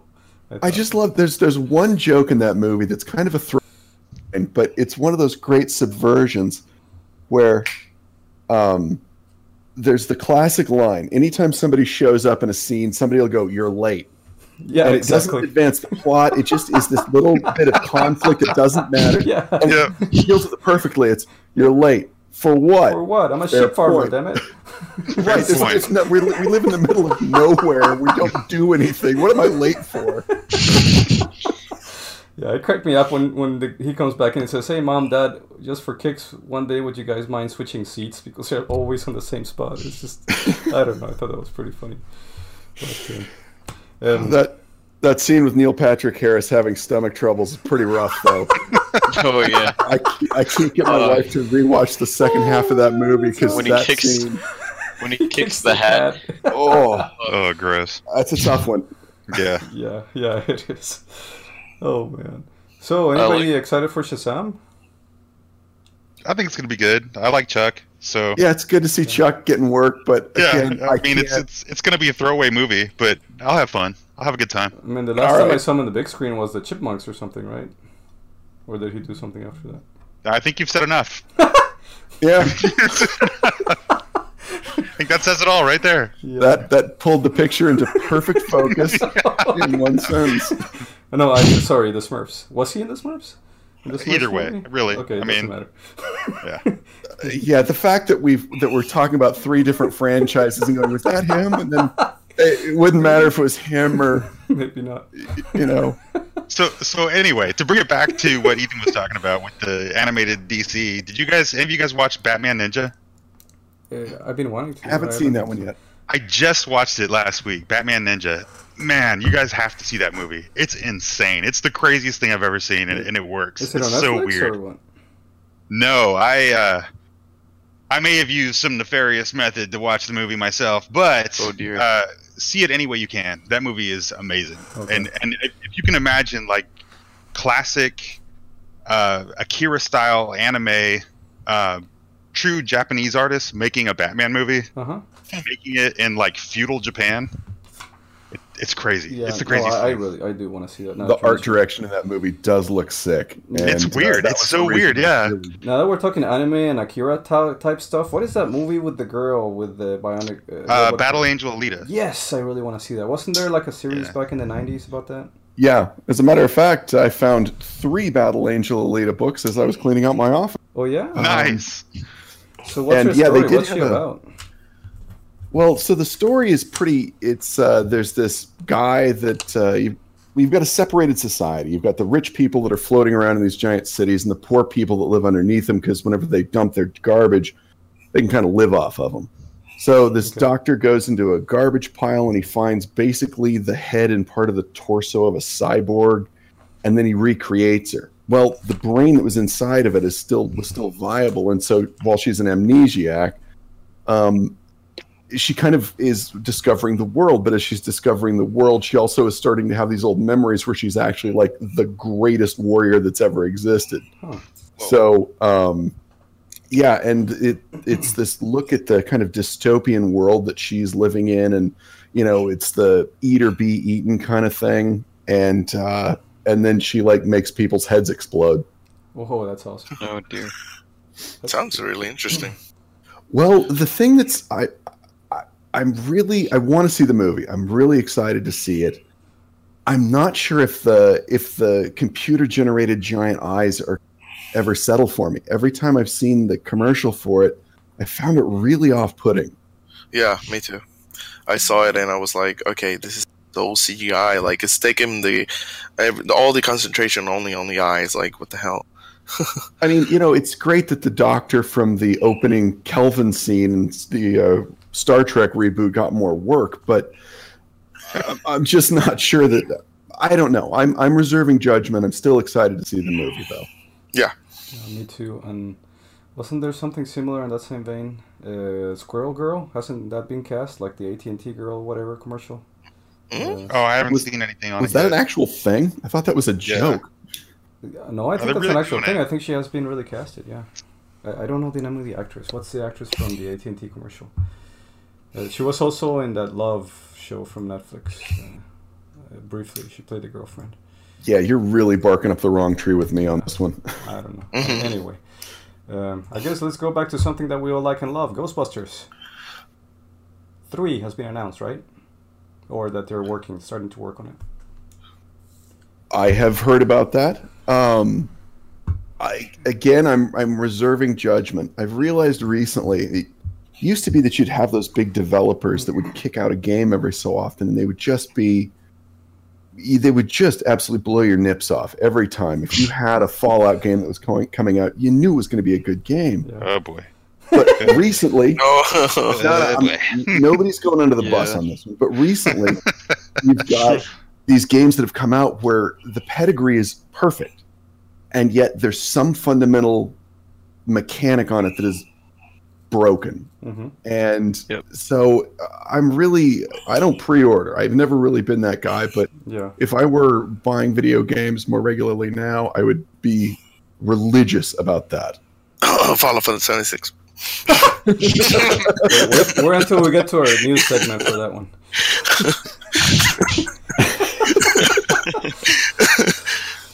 um, but yeah, I guess Ghostbusters 3 is supposed to be what, like four kids? I don't know if they're kids or teenagers, right? Maybe two go- two guys and two girls.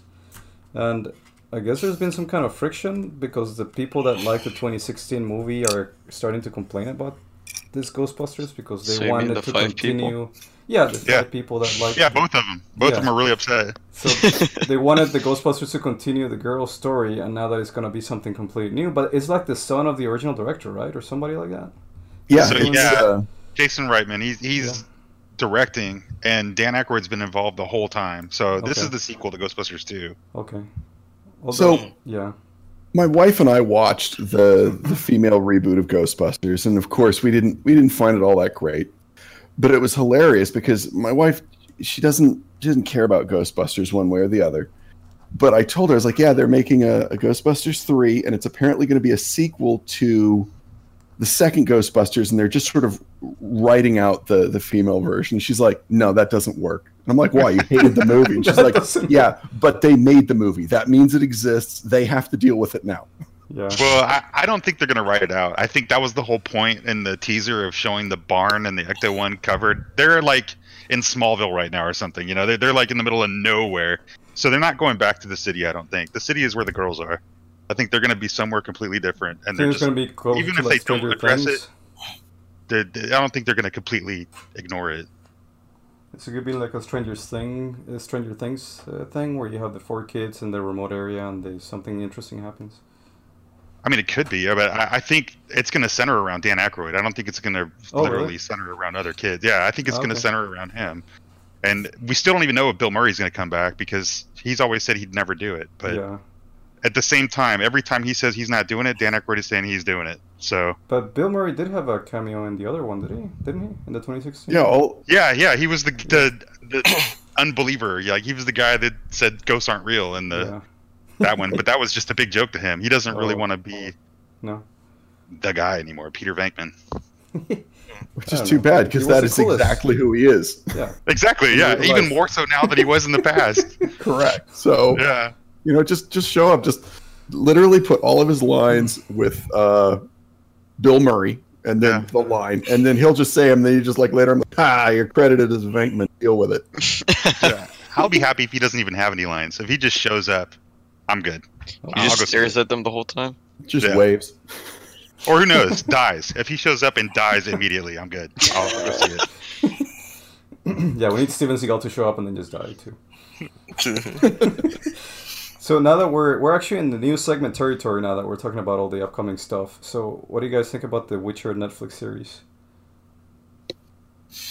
Well, Uh, I- I don't like to to to hate without seeing first. So, Yeah, but I mean, are you excited about judgment it? until I watch at least the first episode.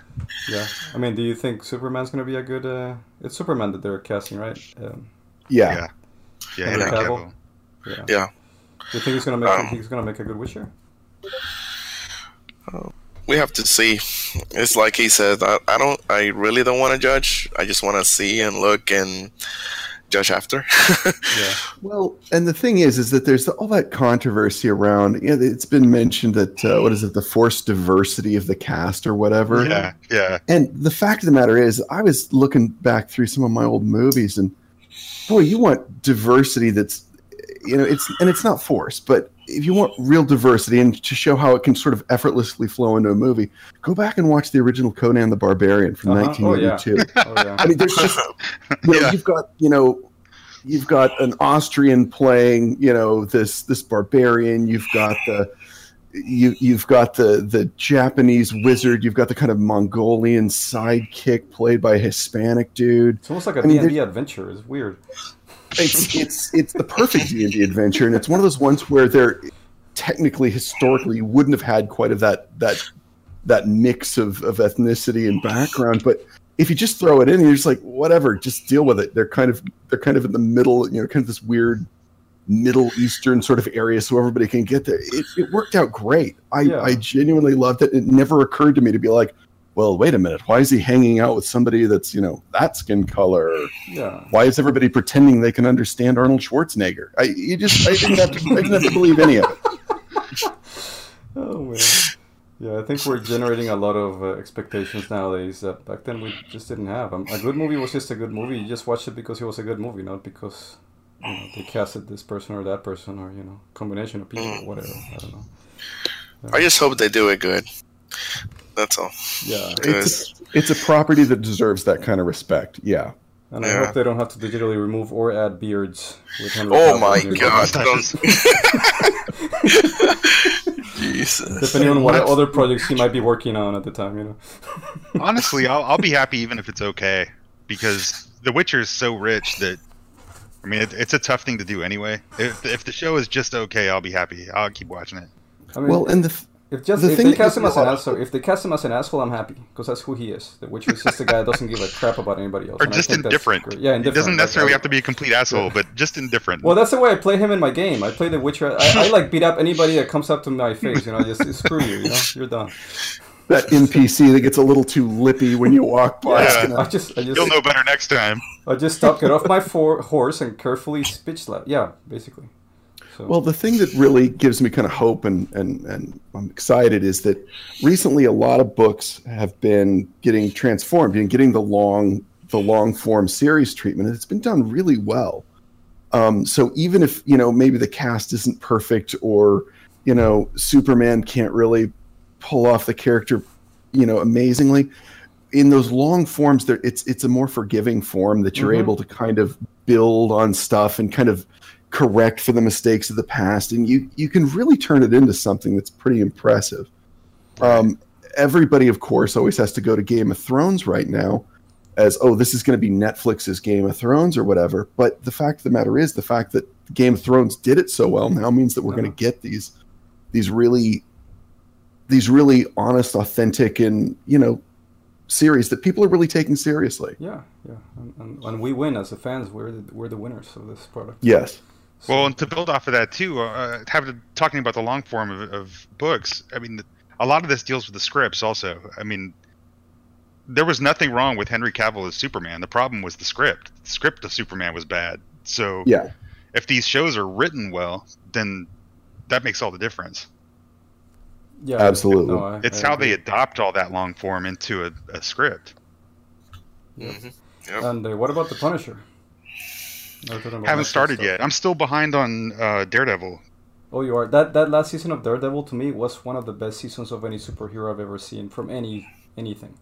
I really love that Daredevil season.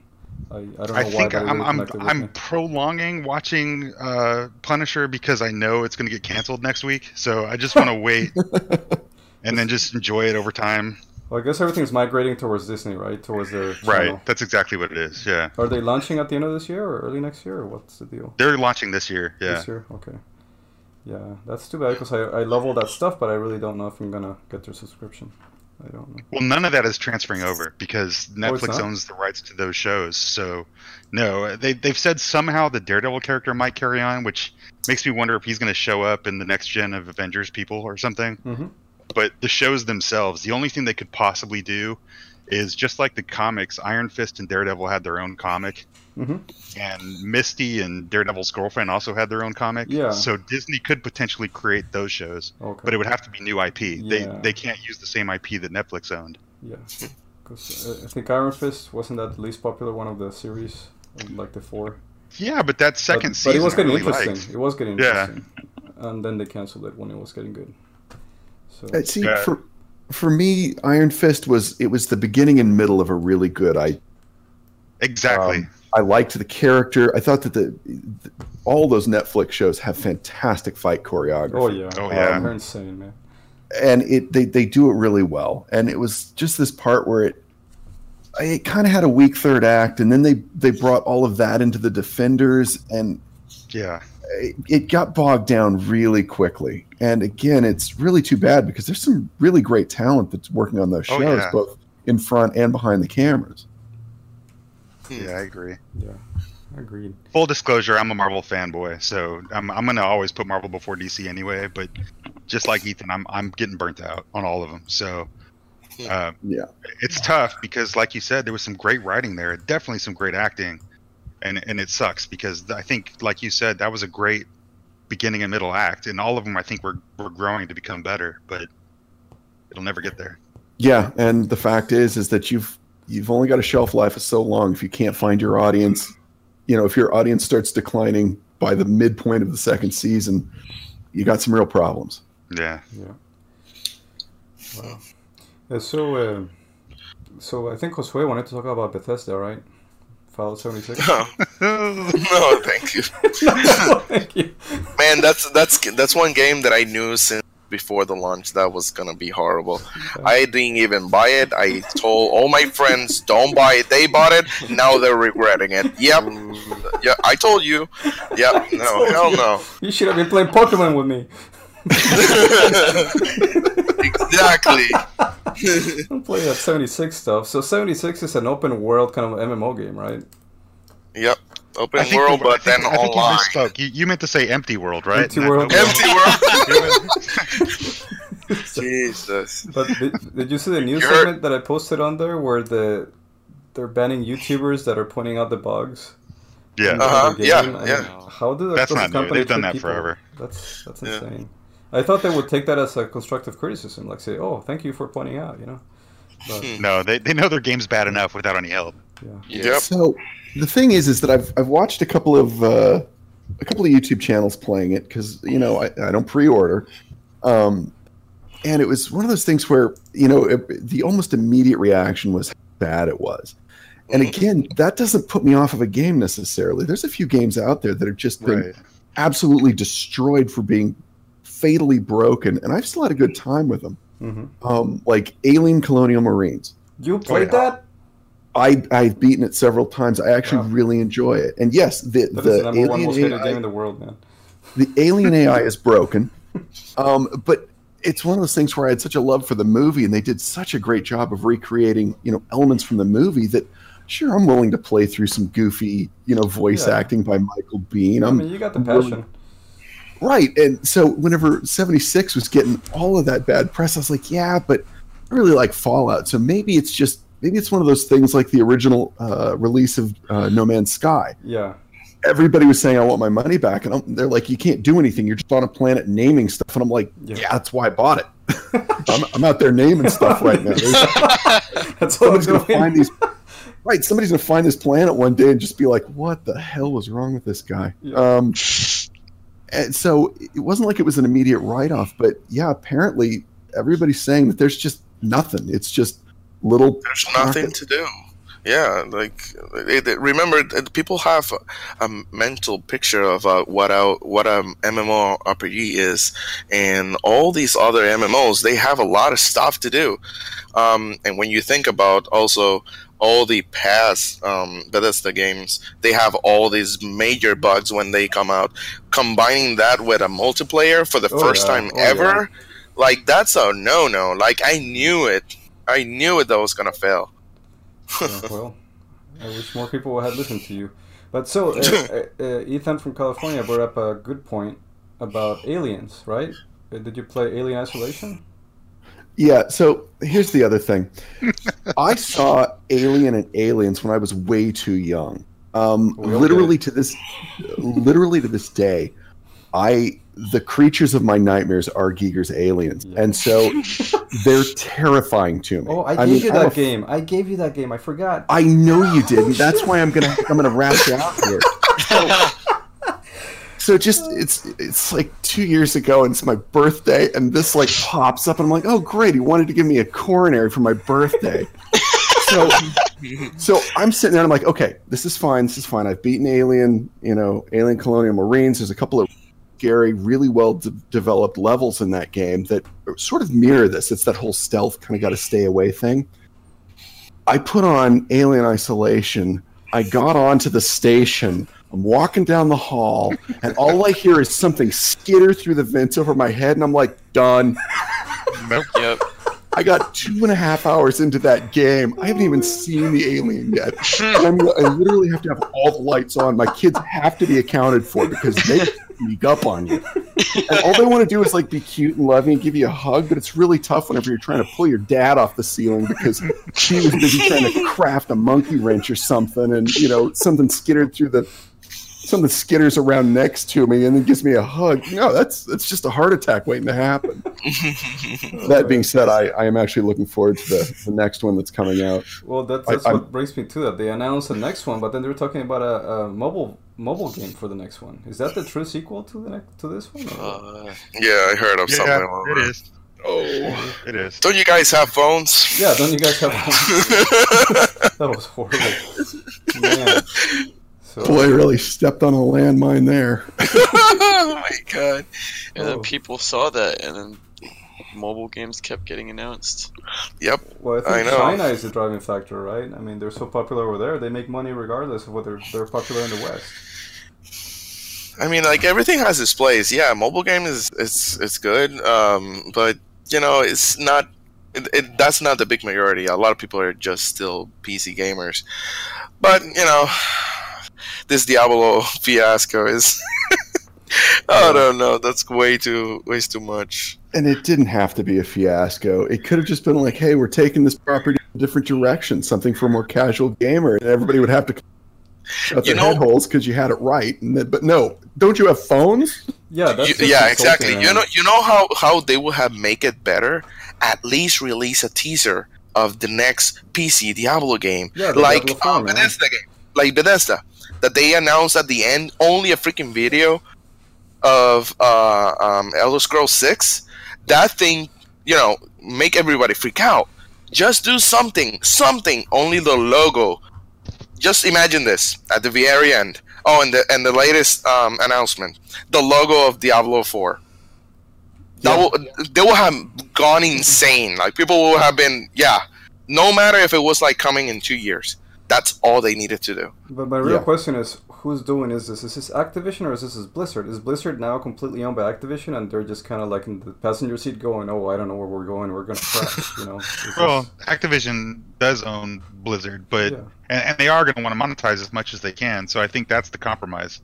Is Blizzard's going to take forever to get what they want out? So Activision is like, okay, well in the meantime, you need to give this this. yeah, But I think when they messed up was instead of saying this is the next, they should have Mhm. said this is another.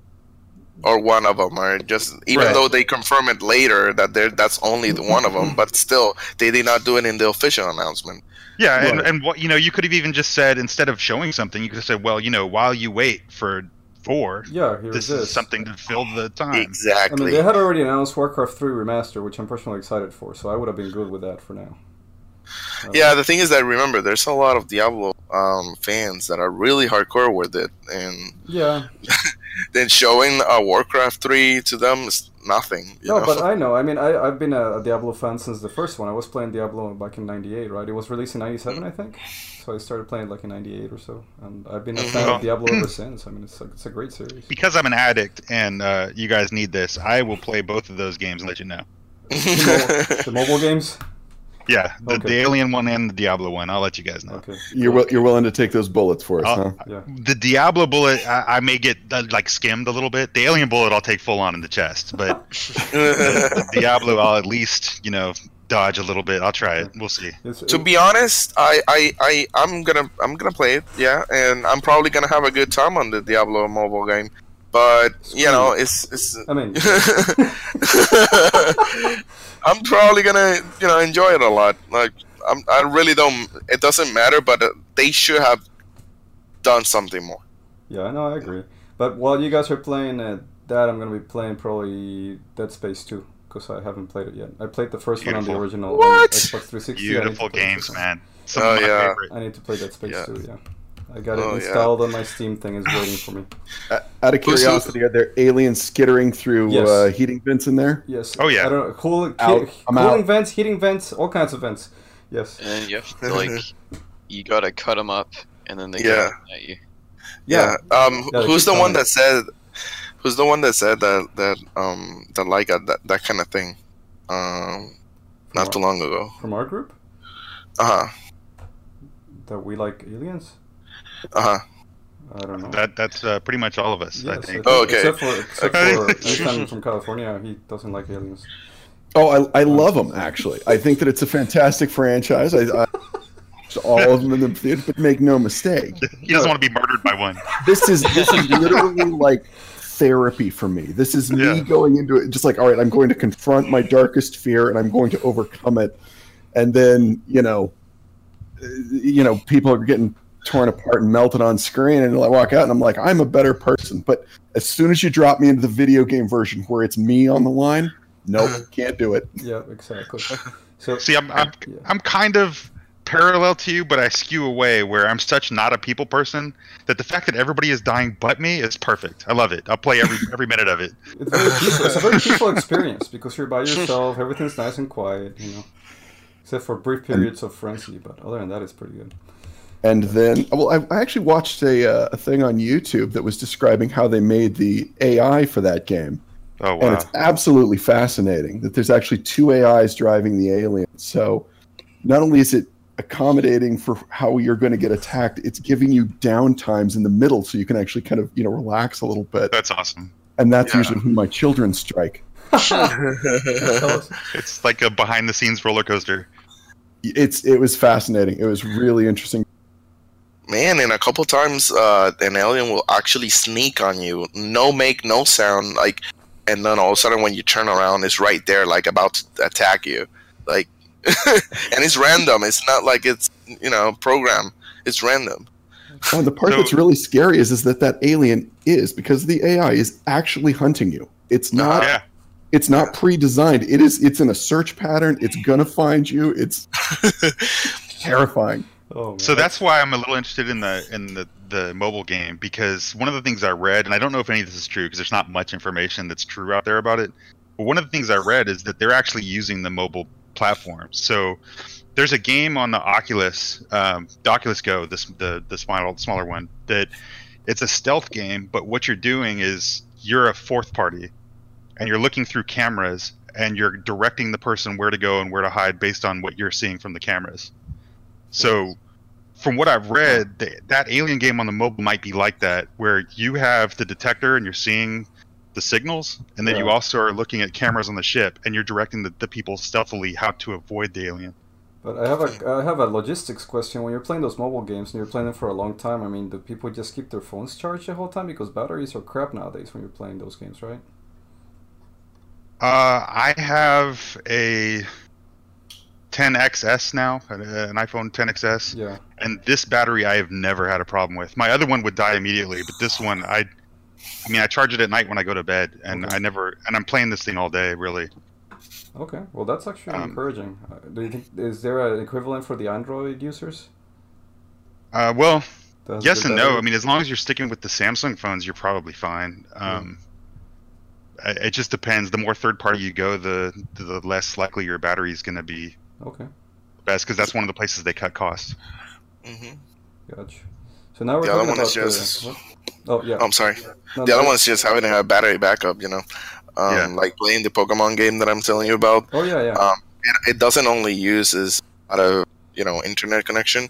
It also uses the um, GPS at the same yeah. times because it has to know where you are. And uh, yeah, if it's really hot outside, even the phone can heat up on you. Um, but so you have yeah, to have unlimited data to play that, right? Otherwise. Yeah, yeah, definitely. I don't have unlimited data on my phone. I, I really don't use data outside of my. Yeah, it's not a must, but if you want the best experience, you have to because um, there are things that won't load on you correctly. You won't even be able to see, um, let's say, a, a picture of something. Um, you know, so it will take a long time to load. Mhm. Yeah, I, I, I'm a killer of unlimited data. To go back to me doing things when I'm not supposed to be doing things, I'm streaming uh, shows and movies on my way to work and on my way home. Mhm. Oh man, Uh, yeah. Uh, so you should have out. one of those cases. There's a case. there's a case that is actually also um, a battery. So Yeah, yeah. it charges. I just, I just plug it in the car and put it in the dash. Just, Yeah. That's cool. So, uh, as long as we're talking about like space games, there's a topic that relates to Ethan from California regarding the recently canceled Star Wars game, open Oh. world game. Because I know that you're a you're a big fan. You were, you you were a big fan of Star Wars Galaxies, right? Um, I really enjoyed Star Wars Galaxies. Um, that was a, a game that died horribly because they just couldn't figure out what they wanted it to be, uh, which is too bad because it was a lot of fun. Yeah, I mean, you could play Jedi, you could play bounty hunters. What else could you do in that game? Well, okay, first of all, when you started, you couldn't be a Jedi. There was no. like this hellacious quest that you could go through by the time, and you know, you had to hit all these different planets and find all these different places. And so you would occasionally, about one in every thousand or two thousand players, bump into a Jedi. But it was, um, it was a great game. Uh, they did great with multi, uh, multi level, or I'm sorry, um, uh, multi role characters. Uh, my first character was an assassin entertainer. So, you know, you just walk into the scene and start dancing, dancing with you, and then like, knife to the neck and go. Um, but it was it was great. The uh, the big, expansive open worlds, the you know the all those crazy little places that were in the, the the movies that you could go visit, and it was really fun because you could also, if you were high enough level, create your own little cities on different planets. So cool. um, the the thing was is that the running gag was that anytime you were on Tatooine, somebody always opened a city called Las Vegas, and so if you went to Las Vegas, you knew that e- a the, the dancing was good because you know dancer assassin, um, and b you knew that some some player out there was keeping it real and having a big old time. So you know, good times. Wasn't there um, another game after that? Well, they did. Uh, what is it? The Old Republic. Yeah, was that any good? Um, uh, The beginning. Not to be confused with no. Knights of the Old Republic, which was a great no, no, which was player, great Yeah. RPGs uh, by Right. Bioware. Um, but it was it was just kind of flat. It felt like every other fetch and quest MMO that was on the market. It just had kind of vaguely Star Wars ish skins. From what I heard, they have been uh, making it better. There has been lots of updates and expansions and stuff. I played it a lot for maybe a year. Um, at the beginning, yeah, it's like you said, it felt really common, um, flat, not that engaging. But um, at the end of um, the time that I was playing, it was getting better, and it's been it's been a while since I've played that game again, and um, I will give it a try again just in case, and you know maybe it's I mean, maybe do you better. guys think that there's plenty of room, or is the Star Wars market saturated? I mean, why was that game canceled? Again, I think that you've got that huge amount of backlash against EA for for all the loot boxes and all the ridiculousness that they were you know, microtransacting the hell out of their players. Um, and as it turns out, the gaming community, you burn them, tough to get their love back. Mhm. So Yep. If you're staring down the barrel at another multi-billion dollar flop, it's better to Yeah. just pull the plug immediately. Yeah, and and having this um, game that we were talking about, the Old Republic, they have one already, and they're probably looking at the numbers that is not as good, maybe Yeah. you know, and then they thinking about investing into a new one that probably might fail. Probably that's a no-no in their in their case. Okay. So, did you guys get a chance to watch the video that I sent you about the shards of the past? That uh, fan Yeah. Star Wars theory guy. Did you guys like that video? Oh yeah, yeah, I mean, So one of the things that I've really loved about the whole Star Wars thing is the fan aspect of it. You've Mhm. got some really amazing fan uh, fan made stuff out there, from uh, Pink Five to you know Odyssey to I mean, there's some great Star Wars stuff out there, and apparently, um, I mean, so long as you say this is not for profit, most of the time Lucas is, you know, Lucasfilms was always pretty respectful of the the creators and you know the the love that had to go into these things. Yeah, And I'm glad that they went to the wall for uh, for this guy as well because again, it was a really well done, a well done thing, and um, apparently originally it came out that Disney was the one that had tried to demonetize it or to, to take it down yeah. then it was no, it was the person that did the music. It's something to do with the music uh, licensing. But they're contracted by Disney, and then Lucasfilm stepped in, which is also owned by Disney, and I guess they said you can't do this or you shouldn't do this. I think they were worried about what the fan backlash was going to be. Right, and they should have been because again, right now Disney's kind of on thin ice with the whole, with everything they've done with the property. I mean, is this going to be the last big picture Star Wars for a while? Do you think? Episode nine. um, I think so, probably because I don't know if you know, but they even delayed um, that episode. I, I think it was a couple months more, Oh, really? something like that. Yeah, like Okay. um, I think I I think it's gonna be now December. Is it? Yeah, December. It was gonna be March if I don't mis- if I'm not mistaken. So basically, a year after Solo came out, it was gonna. Drop. Yeah, and I think Solo was the one that they they noticed. Like, my God, you know that movie wasn't that good. But was that movie truly terrible, or was it part of a backlash from the fans? It was kinda terrible. last, uh, It was it was, like it was kind of terrible. It, like I'm, I'm a fan, and and it's not that good, really. so it's where fan service becomes a little too prevalent. I enjoyed the movie, but I think I enjoyed it because it's the first Star Wars movie I got to take my kids to in the theater. okay, cool. yeah, um, but it was it was trying really hard to get as much into you know hey everybody it's Kessel hey it's the dice hey look at lando's capes hey this is why the millennium falls and and it, it was fine it was there's nothing you know wrong about it but i think my brother summed it up best when he's like i went and saw it and a month later i couldn't tell you one thing about it and you know that was just was never a case with uh, the original with the earlier Star Star Wars films. So that was truly ingrained in us. So if, if our you guys don't look at it from a fandom point of view, and instead you look at it from a business point of view, I'll just be devil's advocate for a minute. Um, well, without going that direction yet, I will say Rogue One was the fandom movie. Solo was the I money actually grab. like Rogue One a lot.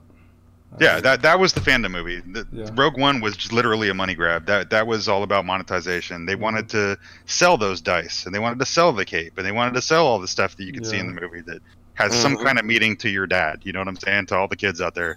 yeah, um, and that's what that was, and, and that's why it backfired so badly. But but when you look at all these things, Disney didn't understand the box of worms they bought when they acquired because they knew it was a cash cow. That's all they had thought about. hmm And the and the problem now is all of these fan based films, they're all basically copyright infringement. Uh, if you if you use the same universe and use different characters, that's different. But when you make a solo movie, not not solo, that's a wrong choice of word, but when you make a, a your own standalone short film Uh-huh. with Vader in it, Yeah. Vader is owned by Disney.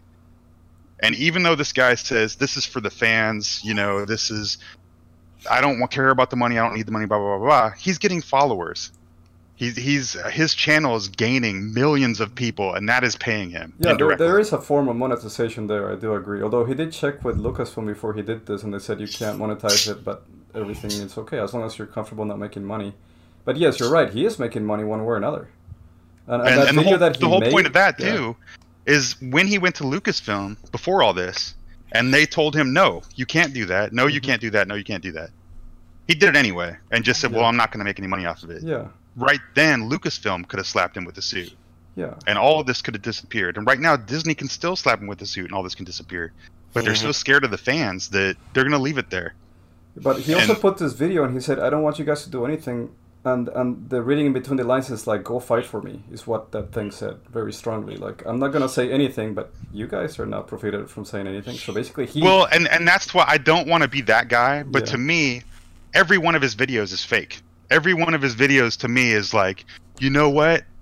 I love you guys, and I love the movies, and this and that. And and every time he says that, he gains probably a thousand more followers, and he's getting that much more money. Well, From not only YouTube. that, but every single satellite YouTuber that surrounds this dude have expanded their YouTube viewership in the last week exponentially. exactly, Everybody's exactly, and all of this feeds from that. this. Yeah, everybody's been benefiting exactly so so that's this. my point of view is and that, that's removing me some from the fandom i love star wars but to remove Yeah. myself from the fandom and look at it from a business point of view i'd be pretty pissed off if i was warner disney yeah, and, and i'd probably destroy this guy to be honest but Yeah.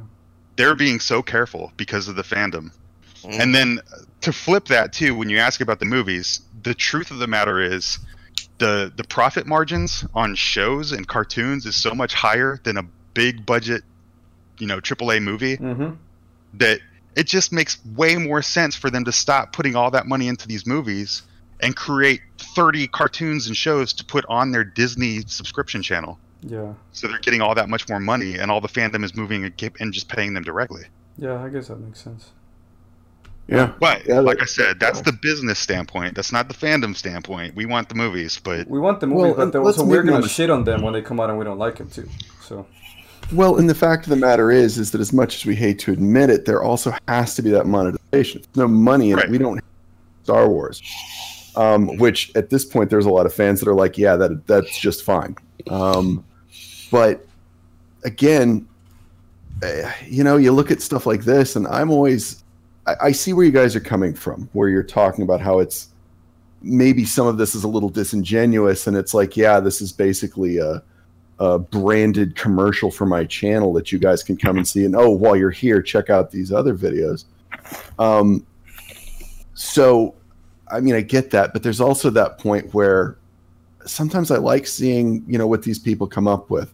oh yeah. the idea that whenever I, between the original, um, the movies and the original trilogy, there were a lot of uh, magazines that would come out and they would do these little fan theories about what was going to happen or who each person was.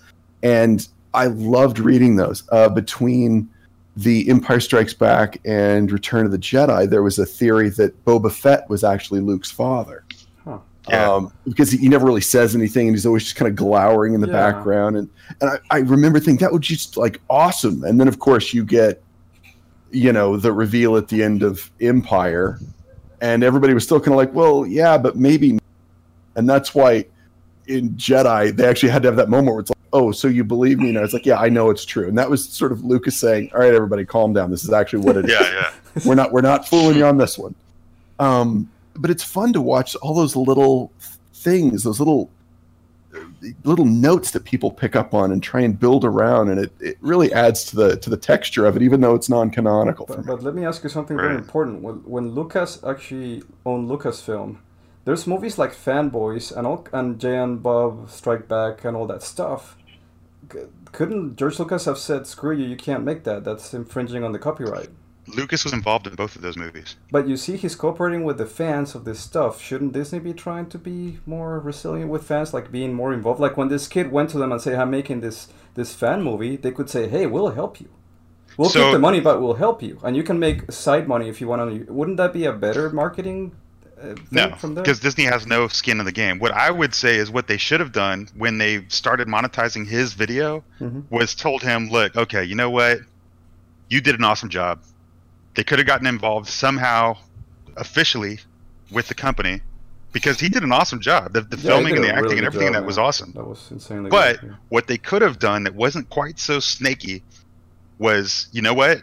Okay, we caught you. This is copyright infringement. So instead of taking you to court and cleaning you up and destroying you, how about I'm going to put ads here and then we'll give you 10% of that money.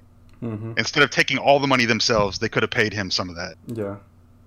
which still sucks because nobody wants to see the ads attached to the thing. But the bottom line is the, the problem, the overall problem with the way that all went down is the distribution. He he put it on his network and he's whether it's directly or not, he's collecting money from it. But then, Yeah. if, if he had And bring, it- if he had brought it to Disney, Disney wouldn't have distributed that for him. They probably didn't weren't interested in it, right? No, They would have said the same thing LucasArts did. I mean, if you want to do something for yourself, that's great. Don't distribute it. Don't make money. Yeah. Um, So my questions, I've got a question. Do you think that Disney is dealing with a different kind of fan with Star Wars fans? I mean, I've you meet those people that are hardcore Disney fans. Next animated film, anything Pixar, they've got the shirts, the backpacks, the Christmas ornaments, they've got them there. And on the surface, Star Wars fans look kind of the same. Um, so I've got Wookiees, I got Wookiees on my Christmas tree. So, do you think that maybe they they went at this from the wrong way and not completely understanding kind of the soul of the fan base that they were dealing with? that's that's exactly why I said they opened a can of worms with Star Wars. They didn't know what they were getting into. And, Okay. and the other side of that is I I have a family member who's actually in one of the official squadrons in the U.S.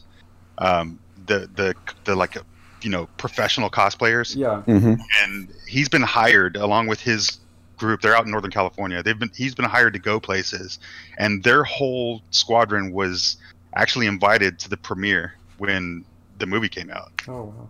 Oh, So wow. so they're like they're the real deal. They're really official. But the problem is he is so gung ho and diehard he doesn't care about any of this. He's he's gonna be at every Star Wars thing ever. He his house is ridiculous with Star Wars memorabilia, and he is the epitome of fanboy. Is that the one that lives in Northern California? Well, Yeah, yeah. Okay. so I've got a, a guy that we, we sort of ran in the same circles in high school. Uh, we, you know, are friends on Facebook. We don't really, but I run into him every time I go to see a movie. Um, and it's weird. It, we don't plan it that way. It's just, oh, hey, all right, That's funny. wave. Um, but he was, he had sort of this thing. He walked up and he said, uh, we were talking after seeing Infinity War. And he looked at me right in the eye and he goes, You know, Ethan, and by the way, this guy's kids, he had a boy and a girl twins that are named Luke and Leia. Oh no. His children are Luke and Leia. Jesus. And he At walked least they're up not to me. Chewie and uh, Ewok or whatever. I, Go be I the he might have had a dog named Wicket at one point. I don't know. But uh, he walked up to me and goes, You know, Ethan, I, I just want you to think about this. Last year, I watched Wolverine die. Yep. I watched Luke Skywalker die, and the only one I cared about was Yondu from Guardians of the Galaxy. Yeah. And it was that that look at yeah, they really are taking these kind of these big steps, but are they the steps in the right direction? Are they handled the right way? Because you know these are are icons of our childhood, Yeah. and uh, first of all, Last Jedi, I actually loved it. I loved the way Luke Skywalker was portrayed. It's not a fanboy thing. It's it's me looking at the story structure and maybe where I am in my life, but but I really liked how they handled the character. Um, so I liked the way you know I like the way that they handled his his exit, but I get why fans are are lashing back. Not everybody is uh, you know a guy approaching you know or or soundly in middle age Yeah. dealing with you know the consequences of the decisions he's made with his life. So I get the blowback on this one. Um, so is there anything that Disney could have done to have mitigated something? Well, uh, with Star Wars in particular, no. They're, they're, you're never going to make everybody happy. No, but I mean, Um, fifty percent of the fandom is not happy though. So something went wrong. Well, and that's that's kind of why I bring up my family member because the true fandom, you can't break them. I mean, there's nothing going to break them. That just like me, okay, I was pissed off at the end of that movie. I, Okay. Andres will tell you, I was full of fire. I actually liked it the first time I watched it, and then I was all excited. Andrew, how did you like it? And he's like, the- he, he wouldn't even talk to me, man. He would just glare at me like, no. and and you know I, I got over it. I watched it again and it was fine. Like you know it was just that initial blow, pissed me off. But it's not gonna. It doesn't change anything. Even right after that movie, if two weeks later the next one came out, episode nine is there, I would have gone opening night. It doesn't bother me that much. Like, okay, I still love the universe. I still love the characters. I love the storytelling. I love the tech. Like, I love everything in that world. And I think a lot of fanboys are like that. It's just these weird intermediaries that want to be pissed off about something for reasons I don't understand. That that that they're on some kind of soapbox that I just don't get. The fandom is polarized, but the thing is that there's a lot of YouTubers that I, you know, that they're making a lot of money with this stuff. So Exactly. I guess that gives them the drive to get on that soapbox and keep hollering. I don't know. Indeed. So let's see. I got a text from Eat. What did you say? Gross. Okay. He said, "Wrap Moving it up." no, um, but really, what I what one of my things is like, yeah, Solo was an okay movie. I still own it because I, I am a fanboy, and so I own everything that Star Wars is gonna make and will ever make. You know, even even if I say I'm gonna boycott something, I'm gonna watch it. you know, Yeah, that's I mean, just that's just the truth. What, That's what's that even mean? Yeah, exactly. That's just the truth. I'm gonna watch it. You know, it's there. Like at some point, I will watch the Mandalorian series on Disney whenever they come with their channel. I will watch it because I am interested in that character. I think that's gonna be a really cool series. Now, I'm not as excited for the other series with like the sidekick character from Rogue One. I'm not that excited about that, but I do want to see the Mandalorian. I don't know. Fair enough. Um, but uh, on a junction to that, I do want to see something with the Knights of the Old Republic. I, I wish that instead of doing solo, they would have gone back and shown us something, a new story, something that's not connected to the existing stuff. Just a brand new. I just want to get a brand new story. I think it's time to get just a fresh new story, not connected to any of the original stuff. I agree. Yeah, I could. I would be really comfortable with that. Um, but I know that's a, that's a big step to take for Disney. So far, they've been kind of skirting the existing stuff and not wanting to get too far away from it. So, um, uh, but anyway. okay, well, I, I think we're getting on the long side, so I think we're going to have to start wrapping up the show. But if you guys have any parting words that you'd like to say, this is the time. Um, well, uh, first of all, I had a really great time doing, it. and uh, I want you guys to know uh, from the bottom of my heart that I am wearing pants. Uh, any of you that have been that have been picturing me in any other way, Thank you so uh, much. you're wrong. Uh, I, I have them on, and I'm I'm doing really good right now. So it's a lot of fun. That's always good to hear. No, was really fun, uh, Andrew. Thank you for the invite. Oh yeah, no problem. Thank, thanks guys for joining my podcast. You know, as you know, my podcast is going to be part of my Patreon and it's going to be offered as like the second Awesome. tier of the Patreon. But I will send you guys a free copy of what we just did. I'm going to edit it. I'm going to put Jacob's interview in the middle, so we'll have a full podcast. So I think I think you guys did a good job. I mean, you guys come, you know, have some really good thoughts and are very eloquent, more so, you know, than somebody like me with a weird accent. So, but no, Okay. it's going to be good. I think it's going to be great. So. All right. So, but I guess we gotta talk about the future. I mean, uh, do you guys want to stay doing the pos- podcast, podcast, podcast like once a month, or what's the deal? Yeah. I'm good with the with the Poscad. The podcast, Yeah. the pussycat. Once once a month works great for me. Okay. Um, As it turns out, I've got Sunday's always my really busy day because I got to get everything ready for the week. But uh, Okay, and and as always, just uh, just send me material that you would like to talk about because at some point, of course, you know, when we have one month in between, then we have time for like news to accrue, new stuff to talk about. But if there's additional stuff you guys want to talk about, just bring it up or just you know put it in the in the outline. When I sent the outline for the next one, you know. Yeah, that sounds great, man. So I'm, I'm gonna go to Colombia in like four days, and I'll be back in February like fifth. But I'm gonna edit this podcast and send it to everybody before I leave. So. uh, Okay. I By the way, um, just from a technical standpoint, you cut in and out a couple of times. At one Yeah. point, Oh, you said, I'd like to talk about, and you cut out and you came back with three. And I was like, oh, he's talking about Diablo 3. He's talking about. So I went off with my whole pre order thing. And Oh, then you're okay. like, yeah, but it's Ghostbusters. And I was like, Oh, oh, Ghost- oh, I thought you were. Yeah. Yeah. okay. those words did matter. The ones that I didn't hear were part of it. Now I. That's Did I- why I was so quiet because I all I heard was three too, and I'm like, I don't even know. I started going through your notes, and I'm like, I don't see a three here anywhere. I don't know what he's talking about. Yeah. Okay, well, I wanted to say something, but just in case uh, you were not able to cut it out, I didn't say anything. Yeah, hey, really quick, guys. This is sensitivity. this is really important. I want to talk about three. Go! Go, talk. After that whole incident with seven eating nine, this is Yeah. This is great, man. Oh my god. Um, yeah, uh, I think it's your your sensitivity. That's all. The, All right. uh, Okay, so everything else worked okay? well, Yeah, guys. oh, I tell you what, great. my back teeth are literally floating right now, so I've got to get. Um, is a it was really nice getting to uh, to meet you, Josue. Uh, it's a pleasure talking to everybody else. Andrew, always a pleasure. Yeah, man. You too. We'll talk to y'all later. Okay. all right. Cool. All right, Guys, man. Take care. All right. Absolutely. See ya. All right. Bye. See it.